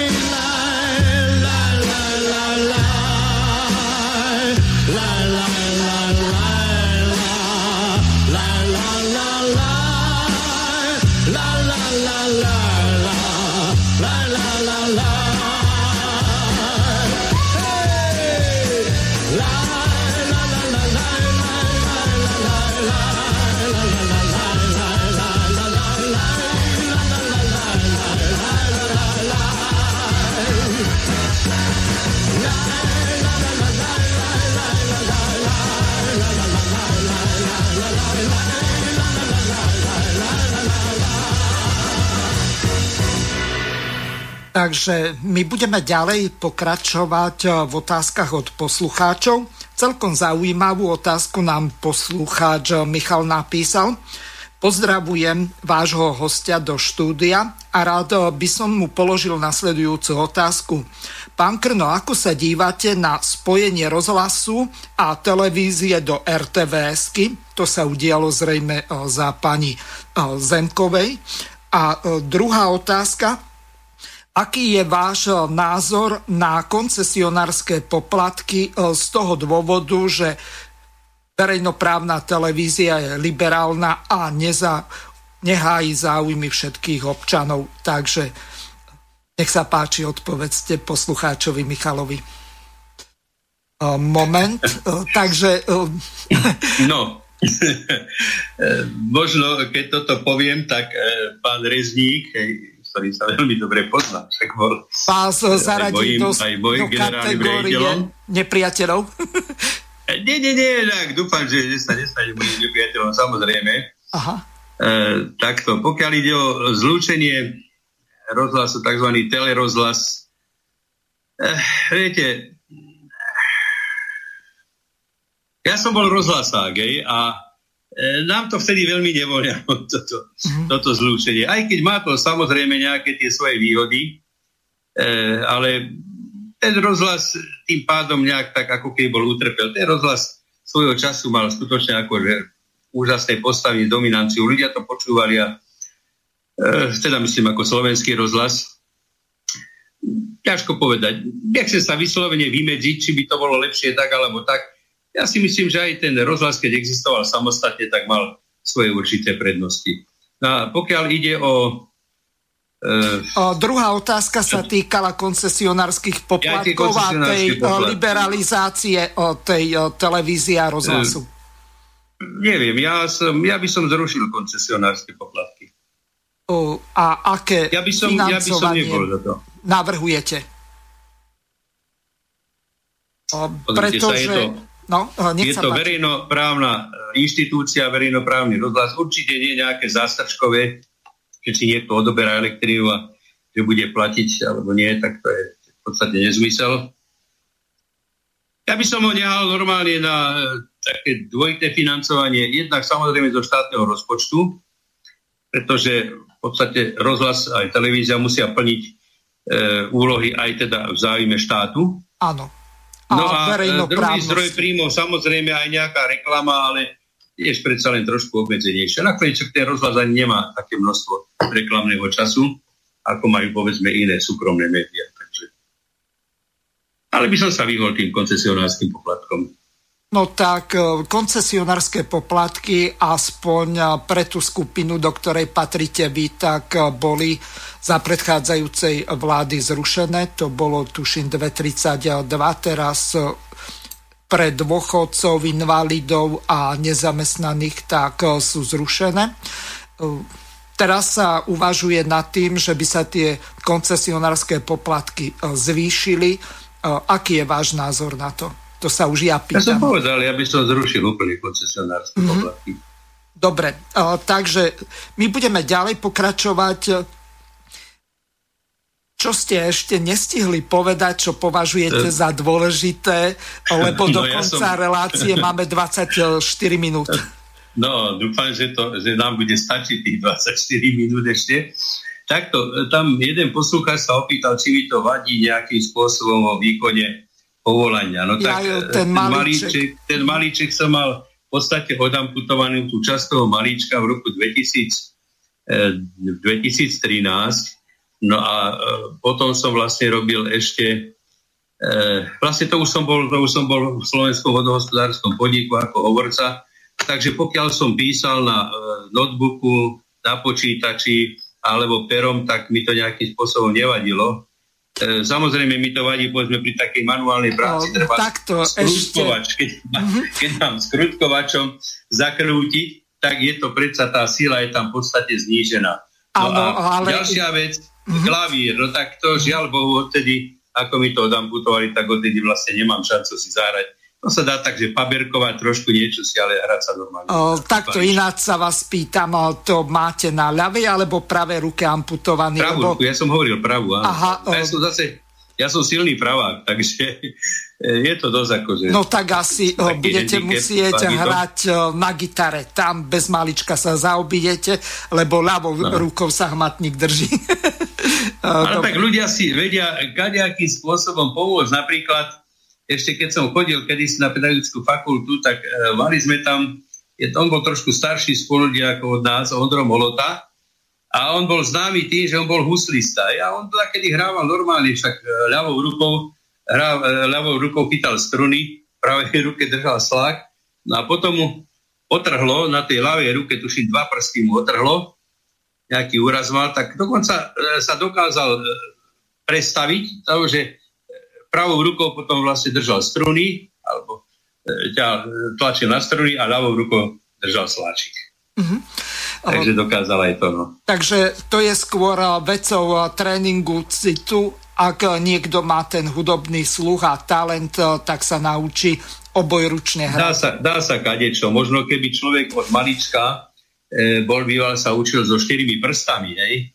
a že si rozťahne tie prsty a povedzme oktávy chytám palcom a tým prsteníkom, tak dá sa aj tak, no ale keď je človek zvyknutý, to už je taký zvyk, že to jednoducho nie je také jednoduché e, predstaviť. Tak ja som to viac menej akože oželel.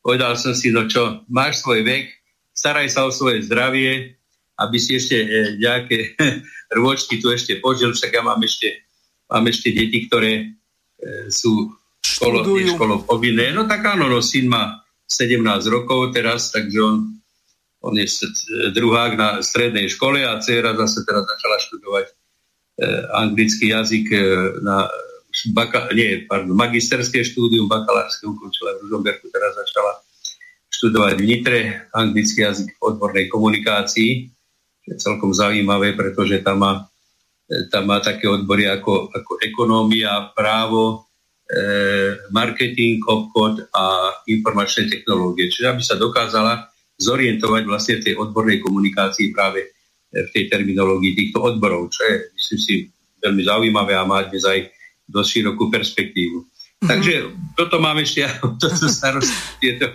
moje deti.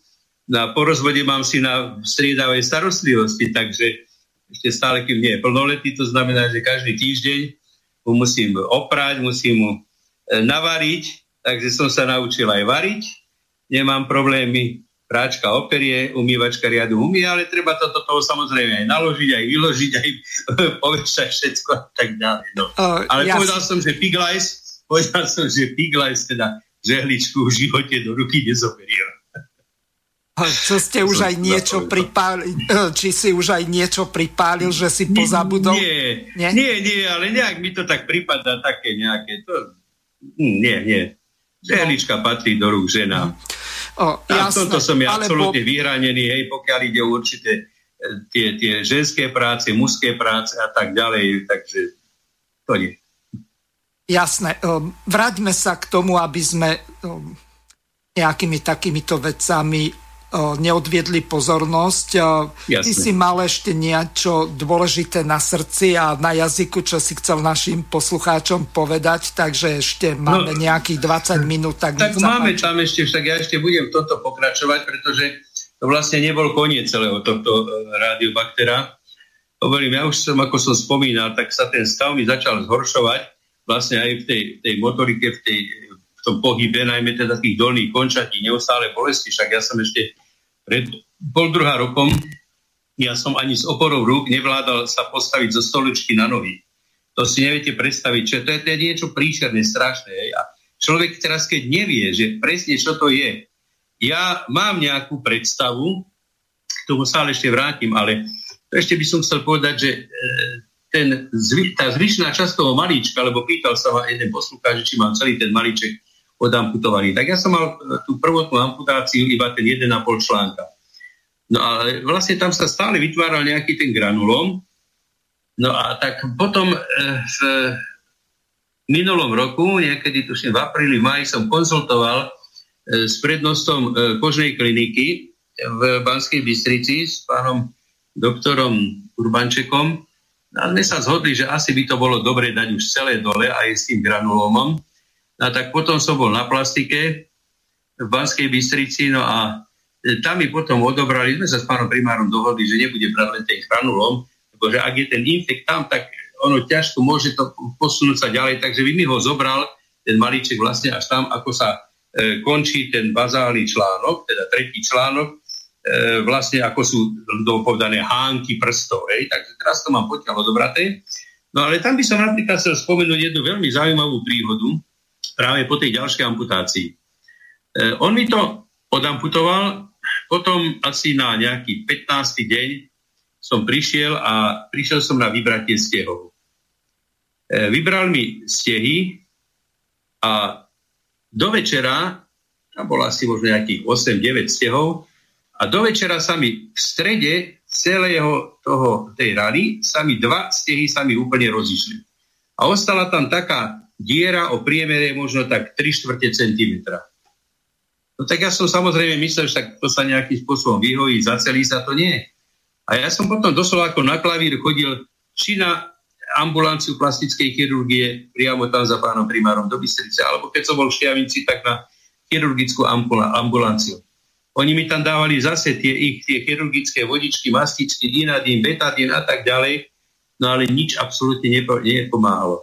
Ja som bol už doslova zúfalý. Doslova zúfalý, pretože hovorím 6 týždňov a nie a nie a neboli ani náznaky tej rany, že by sa chcela, že by sa chcela zahojiť. A ja som potom teda urobil zase taký pokus, že vychádzal som teda z tej citlivosti stanovenej tou pani doktorkou Adámkovou, e, vtedy z tej baktérie. Ja stále cítim a, a ja viem, že tá baktéria kde si je vo mne. A ja som na základe tohto, tej citlivosti si zobral jednu tabletku ciprofloxacínu, tabletky, patrí to medzi fluorokinolonové antibiotika. E, teraz už dokonca aj Svetová zdravotnícká organizácia nejak neodporúčila predpisovať lekárom, ale pokiaľ je samozrejme účinná na niečo, tak ju treba zobrať bez problémov. Ja som si ju, ja som si ju rozdrvil, nasypal som si do tej diery, do tej rany som si nasypal toho prášku. Teraz mal som doma ešte aj gentamicín, tak som si ulomil tam to hrdielko z ampulky, striekačkový niečo som zobral. Gentamicín, strekol som si do tej rany na ten e, ciprofloxacín a vytvorila sa taká kašička ciprofloxacínovo-gentamicínová. Ja som potom prelepil e, sterilným obvezom. A teraz tu, ako vám hovorím, čestné slovo dávam všetkým, za dva dní sa rana zahojila, zacelila, vytvorila sa tam taká biela chrastička. To bolo aj v súvislosti s tým práškom, s tým ciprofloxacínovým. Ten eritém, teda ten, ten, ten zápalové začervenanie, to smyslo a rana sa krásne zahojila. Ja som sa o tomto rozprával napríklad s jednou pani docentkou v Martine, keď som bol na imunologickom vyšetrení, tak pozeral na mňa a hovorí, tak toto si dajte patentovať. no, tak si patentovať neviem, ale v každom prípade, aj keď som to konzultoval potom aj s tým pánom primárom toho kožného, hovorí, no tak áno, no musela tam byť proste na tej koži niekde je tam tá baktéria. Ona je tam, je tam, zrejme persistuje, čiže je v takom nejakom tom, e, tam, takom tom driemajúcom stave a e, ona vlastne ona je považuje za, za tzv. oportúnu baktériu, čiže ona vlastne sa prispôsobí danému prostrediu a vlastne koexistuje v tom organizme. No a teraz e, ja som sa začal informovať, že či túto baktériu či vykultivovali aj niekomu inému na Slovensku, pretože ja si nemyslím, že by som bol jediný pacient, ktorý bol touto baktériou nakazený. To by bola totálne iluzórna predstava, pretože je to baktéria, ktorá sa nachádza vlastne v dobre hnojených pôdach, prežíva na hľuzách rastlín a keď si napríklad vygooglíte názov tejto baktérie, Rhizobium radiobacter, a dáte si obrázky, tak sa vám vytvorí krásny obrázok napríklad na na viniči, alebo na rýbezliach, alebo na, na breze napríklad, všetko také kyslé dreviny, čo sú, tak ona vytvára vlastne také tie povrchové nádory. Vyzerá to niekedy ako huba, ale to je vlastne táto baktéria, ktorá vytvára tie, tie nádory. E, preto je ona aj, aj považovaná za ako fitopatogéna, teda rastlinného škodlivého činiteľa e, s takzvaným tým e, tumoro, tumorogénnym tumorogénnymi vlastnosťami, že vlastne ako vytvára tie tzv. pseudotumory, ale v prípade tých drevín je to de facto pravý tumor. V prípade ľudského organizmu je to vlastne už nepravý tumor, ale čo, ako, kde sa dokáže do toho organizmu zahniezdiť, tak skutočne toto absolútne netuším. Ja, čo mám predstavu, čo sa mi podarilo dopátrať zatiaľ, že je to baktéria, takzvaná aj intracelulárna, čiže vnútrobunková, ona sa dokáže infiltrovať do vnútra bunky. A ona vlastne prežíva v tej bunke, ako, ako keby vlastne ona žila zvnútra tej bunky a vlastne ona tým pádom tú bunku likviduje.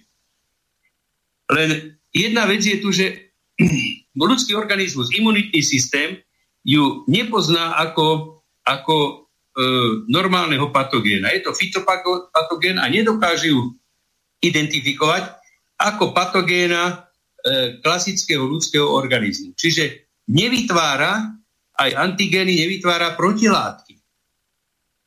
A toto som práve konzultoval aj napríklad na mikrobiologickom oddelení e, v Leviciach e, s, e, tam som hovoril teda s pani vedúcou, s pani doktorkou a e, ona hovorí, e, viete čo, áno, my zatiaľ nevieme to, nevieme to identifikovať tak, ako napríklad chlamídie. Zoberieme si chlamídie, však chlamídie pred nejakými 20, 25 rokmi ešte nikto u nás nepoznal.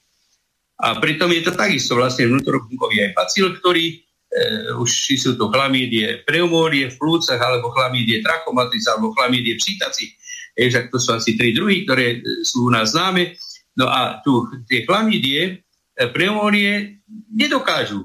Nedoká, teda tieto dokážu práve na základe protilátok, lebo oni si vytvárajú protilátky, imunitný systém si vytvorí protilátky v krvi a tí mikrobiológovia to dokážu tú, e, tú e, chlamídiu dokážu identifikovať v organizme a tým pádom vlastne aj ten lekár, či je tu infektológ alebo ktorýkoľvek, tak má na základe čoho sa oprieť a povedzme e, naordinovať voči tomu antibiotika. Hej. Podobne aj borelie, však tie tiež vytvárajú protilátky a e, nie, aj keď tie sa dajú však samozrejme aj kvantifikačne určiť, ale, ale e, nie, nie je problém na, potom e, nastaviť na to lieky. Ale e, práve táto baktéria, keďže nevytvára protilátky, a dala sa naozaj, vtedy sa dala identifikovať jedine z toho môjho pokusu, že som prekysel ten organizmus tým, tým celaskonom a ona sa uvoľnila do krvi. Tak vtedy, vtedy sa vlastne identifikovala. Objavila, objavili mi ju. Ale čo ďalej, teraz sa pýtam. Ono sa to síce preliečilo, aj keď ja hovorím, ono sa to zaliečilo, ale nevyliečilo. 100% sa to nevyliečilo, len sa to zaliečilo. E, čo je taký prípad napríklad aj v prípade e, borelie, Burgdorfli, tam tiež sa bežne sa spomína, že teda borelie sa dokážu zaliečať, ale nedokáže sa úplne celkom vyliečiť. No a ja si práve teraz kladiem otázku. E, čo keby naša vedecko-výskumná základňa slovenskej odbornej verejnosti, však máme tu e, fantastických biome, biochemikov, mikrobiológov a tak ďalej, napríklad tam pán doktor, e, docent Celec, doktor vie, to, to sú špičky na Slovensku, keby sa naozaj táto obec trošku začala zaujímať aj o túto baktériu. E, totižto možno ju nepoznala naša lekárska verejnosť, ale napríklad, ja som hovoril aj to e, pani doktorkou z Levíc, z mikrobiológie, tak ona mi hovorí, viete, ako my máme teraz nový spektrografický e, systém kultivácie a analýzér, e, tzv. Malditov, tak my sme už teraz za posledné nejaké 2-3 roky už sme mali niekoľko týchto záchytov. Mali napríklad túto baktériu pacienta na mandliach, na tonzilách, mali ju napríklad v močovom ústrojenstve. Čiže to je nie, že by sa táto baktéria vyskytovala len výnimočne. Je ona síce zriedkavá, to je pravda. Ale ona sa môže v podstate dostať a kolonizovať na kohokoľvek. A keď ju teda nevieme, keď ju nevieme identifikovať, tak je to veľmi ťažko. Teraz hovorím, ako je tento, tento e, prístroj Malditov, zariadenie diagnostické, tak dá sa povedzme z nejakých tých výterov alebo dá stierov dá sa už analyzovať, keď je aj tam nie veľa, že nie je nejak namnožená. Ale čo keď je táto baktéria e, vlastne e, v tele, že je, že je e, infiltrovaná do tých, do tých buniek jednotlivých, ako ju dostať z týchto buniek? Pretože napríklad ja na vlastných pokusoch viem, že je tam teda zápal, že v tom organizme je 100% zápal. Pretože stačí, že som zobral napríklad vyššiu dávku e, kortikoidu, konkrétne povedzme prednizónu, a odrazu som sa postavil na nohy. Alebo treba taký betametazón. Existuje v tých injekciách diprofos. A e, bežne to zvyknú aj, aj chirurgovia alebo ortopedi píchať napríklad do bedrových, do bedrových e, týchto štrbín, bedrových e, klbov. No a to tiež, dal som si píknuť tento diprofos a odrazu som pocitil veľkú hlavu a hneď aj väčšiu silu v tých nohách. Čiže ten zápal je tam. Len ako, ako ho dostať von, ako, ako ho zlikvidovať v tom organizme, viete, ono je to strašne, strašne ťažko. Pretože jednak antibiotika, ak človek berie nejak dlhodobo antibiotika, zaťažuje to pečeň. Ciprofloxacín je vlastne jediné známe perorálne antibiotikum, ktoré účinkuje na toto, ale tiež dlhodobo sa nedá užívať, pretože pôsobí napríklad veľmi negatívne na šlakové úpony. E, ako som už spomínal, Svetová zdravotnícká organizácia ho neodporúča lekárom e, bežne vypisovať. Alebo teraz e, kortikosteroidy. Je takisto, však e, používaní kortikosteroidov e, dochádza proste k rôznym iným dokonca znakom maskulínnym alebo teda feministickým u mužov a tak ďalej. Tie, tie hormóny jednoducho na ten organizmus pôsobia veľmi, veľmi negatívne. Takže čo vlastne, akým spôsobom e, to z toho tela dostať von? A to je, hovorím, otázka, na ktorú skutočne neviem si dať odpoveď.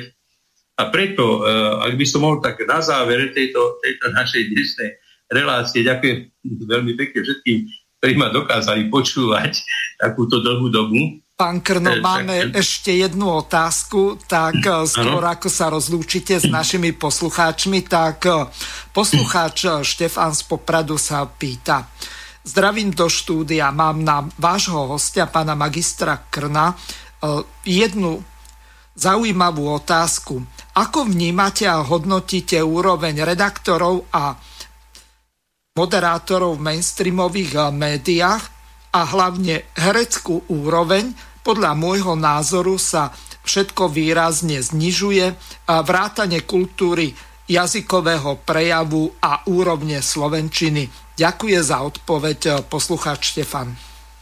Ďakujem veľmi pekne za otázku, tak pokiaľ ide o úroveň jazyka a slovenčiny, tak to absolútne súhlasím a ja zvlášť som taký jazykový purista, ja som vyštudoval, však mám štátnicu slovenského jazyka z literatúry a skutočne ja som vždy veľký dôraz bral na, na správnosť, aj na správnosť štilistiky a celkové pravopisu a tak ďalej. A e, to, čo sa dnes deje a čo sa píše kade kde po internete, niektoré tie texty, tak to sa nedá čítať. Sú sem tam niektoré tie e, médiá, ktoré sa snažia ešte aj jazykovo celkom dobre písať, ale, ale e, celkové myslím, že to značne to upadá.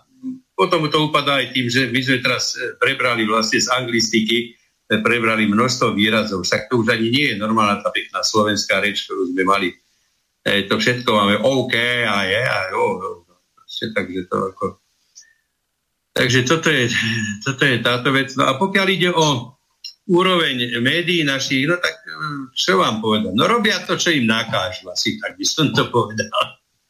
Nakážu im, že musia šikovne tamto, aby zaujali poslucháčov, že musia robiť nejaký bulvár, no tak šikovne utíkajú niekde tam, kde tečie krv, kde si či nejaký skandál, tak, takže um, Pán ja Krno, nemám nejakú mimoriadnu valnú predstavu. Dokonca máme už len nejaké 3 minútky, tak vás poprosím o záverečné slovo a rozlúčenie sa s poslucháčmi. No predovšetkým ďakujem pekne všetkým za pozornosť, ktorí ste ma dokázali počúvať. Veľmi pekne ďakujem aj za vaše otázky. No a e, na záver, predovšetkým touto reláciou som ja chcel nejak tak upriamiť e, pozornosť e, práve tej našej vedecko-výskumnej medicínskej obce, aby sa skutočne aj v tomto období koronavírusu, ešte je to tak, hen tak, alebo akokoľvek, ale aby sa skutočne venovali aj ďalším chorobám, nemociam, pretože e, nie len koronavírus nás kvári ničí, ale je tu množstvo ďalších chorôb, na ktoré nám ľudia umierajú v nemocniciach, možno viac ako na ten koronavírus. No a potom, aby sa naozaj pokúsili prehodnotiť práve, práve túto otázku tohto pôdneho bacilu, tejto pôdnej baktérie. Ja som dokonca čítal napríklad jedno také stanovisko pána profesora Štefanoviča, teda sa povedať, že Nestor slovenskej bakteriológie, on napísal vlastne lekársky, mikrobiologický alebo bakteriologický slovník a v jeho prvom vydaní tam ešte má len zmienku o tejto baktérie, že rhizobium radiobakter ako heslo. Ale už v ďalšom vydaní o niekoľko rokov na tom hovorí, že je to baktéria, vlastne, ktorou by sme sa mali začať zaoberať, lebo nevieme, nepoznáme ju a bolo by dobre jej venovať pozornosť. Takže asi toľko. E, páni naši vedci medicínsky, e, ktorí ste naozaj ste akademicky vzdelaní, ktorí e, máte možnosti skúste sa pustiť aj do štúdia tejto baktérie a myslím si, že mnoho vám môžu pomôcť aj pôdni bakteriológovi, alebo hovorím ako pani, pani profesorka Javoreková z tej Nidrianskej slovenskej poľnohospodárskej univerzity, ako mi povedala, to je ich baktéria, ktorú oni dôverne poznajú. Ale ani oni nepoznajú vlastne, ako sa táto baktéria správa v ľudskom organizme. Ale poznajú mnoho ďalších. Hej tam ona T plazmidy prináša DNA a tak ďalej, ale to by bolo na veľmi širokánskú debatu, ale práve tohto by sa mohli títo naši, naši vedci a výskumníci v medicíne pozrieť, oprieť a výskúmať to. Takže toľko asi. Ďakujem vám veľmi pekne. Bolo mi cťou, že som mal poprvýkrát profesionálneho moderátora, redaktora v relácii. Dúfam, že ste sa alebo že si sa u nás e, cítil na prvýkrát e, dobre a že to bola celkom príjemná relácia. E, lúčim sa s tebou a takisto aj s našimi poslucháčmi a prajem našim poslucháčom príjemné počúvanie ďalších relácií Slobodného vysielača.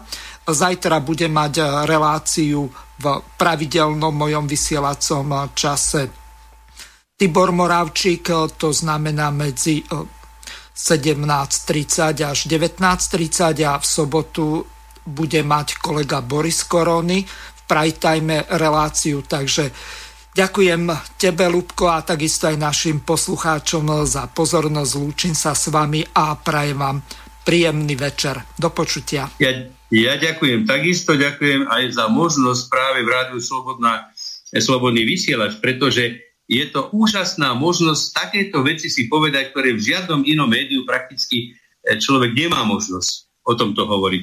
Takže je to vynikajúce, cítil som sa skvele, ďakujem pekne aj tebe, Mirko, a takisto aj všetkým poslucháčom želám krásny a príjemný dnešný večer. Do počutia. Vysielací čas dnešnej relácie veľmi rýchlo uplynul, tak sa s vami zo štúdia Banska Bystrica Juh lúči moderátor a zúkar Miroslav Hazucha, ktorý vás touto reláciou sprevádzal. Vážené poslucháčky a poslucháči, budeme veľmi radi, ak nám zachováte nielen priazeň, ale ak nám aj napíšete vaše podnety a návrhy na zlepšenie relácie, lebo bez spätnej väzby nebudeme vedieť relácie zlepšovať, za čo vám vopred veľmi pekne ďakujem. Do počutia. Táto relácia vznikla za podpory dobrovoľných príspevkov našich poslucháčov. I ty sa k ním môžeš pridať. Viac informácií nájdeš na www.slobodnyvysielac.sk Ďakujeme.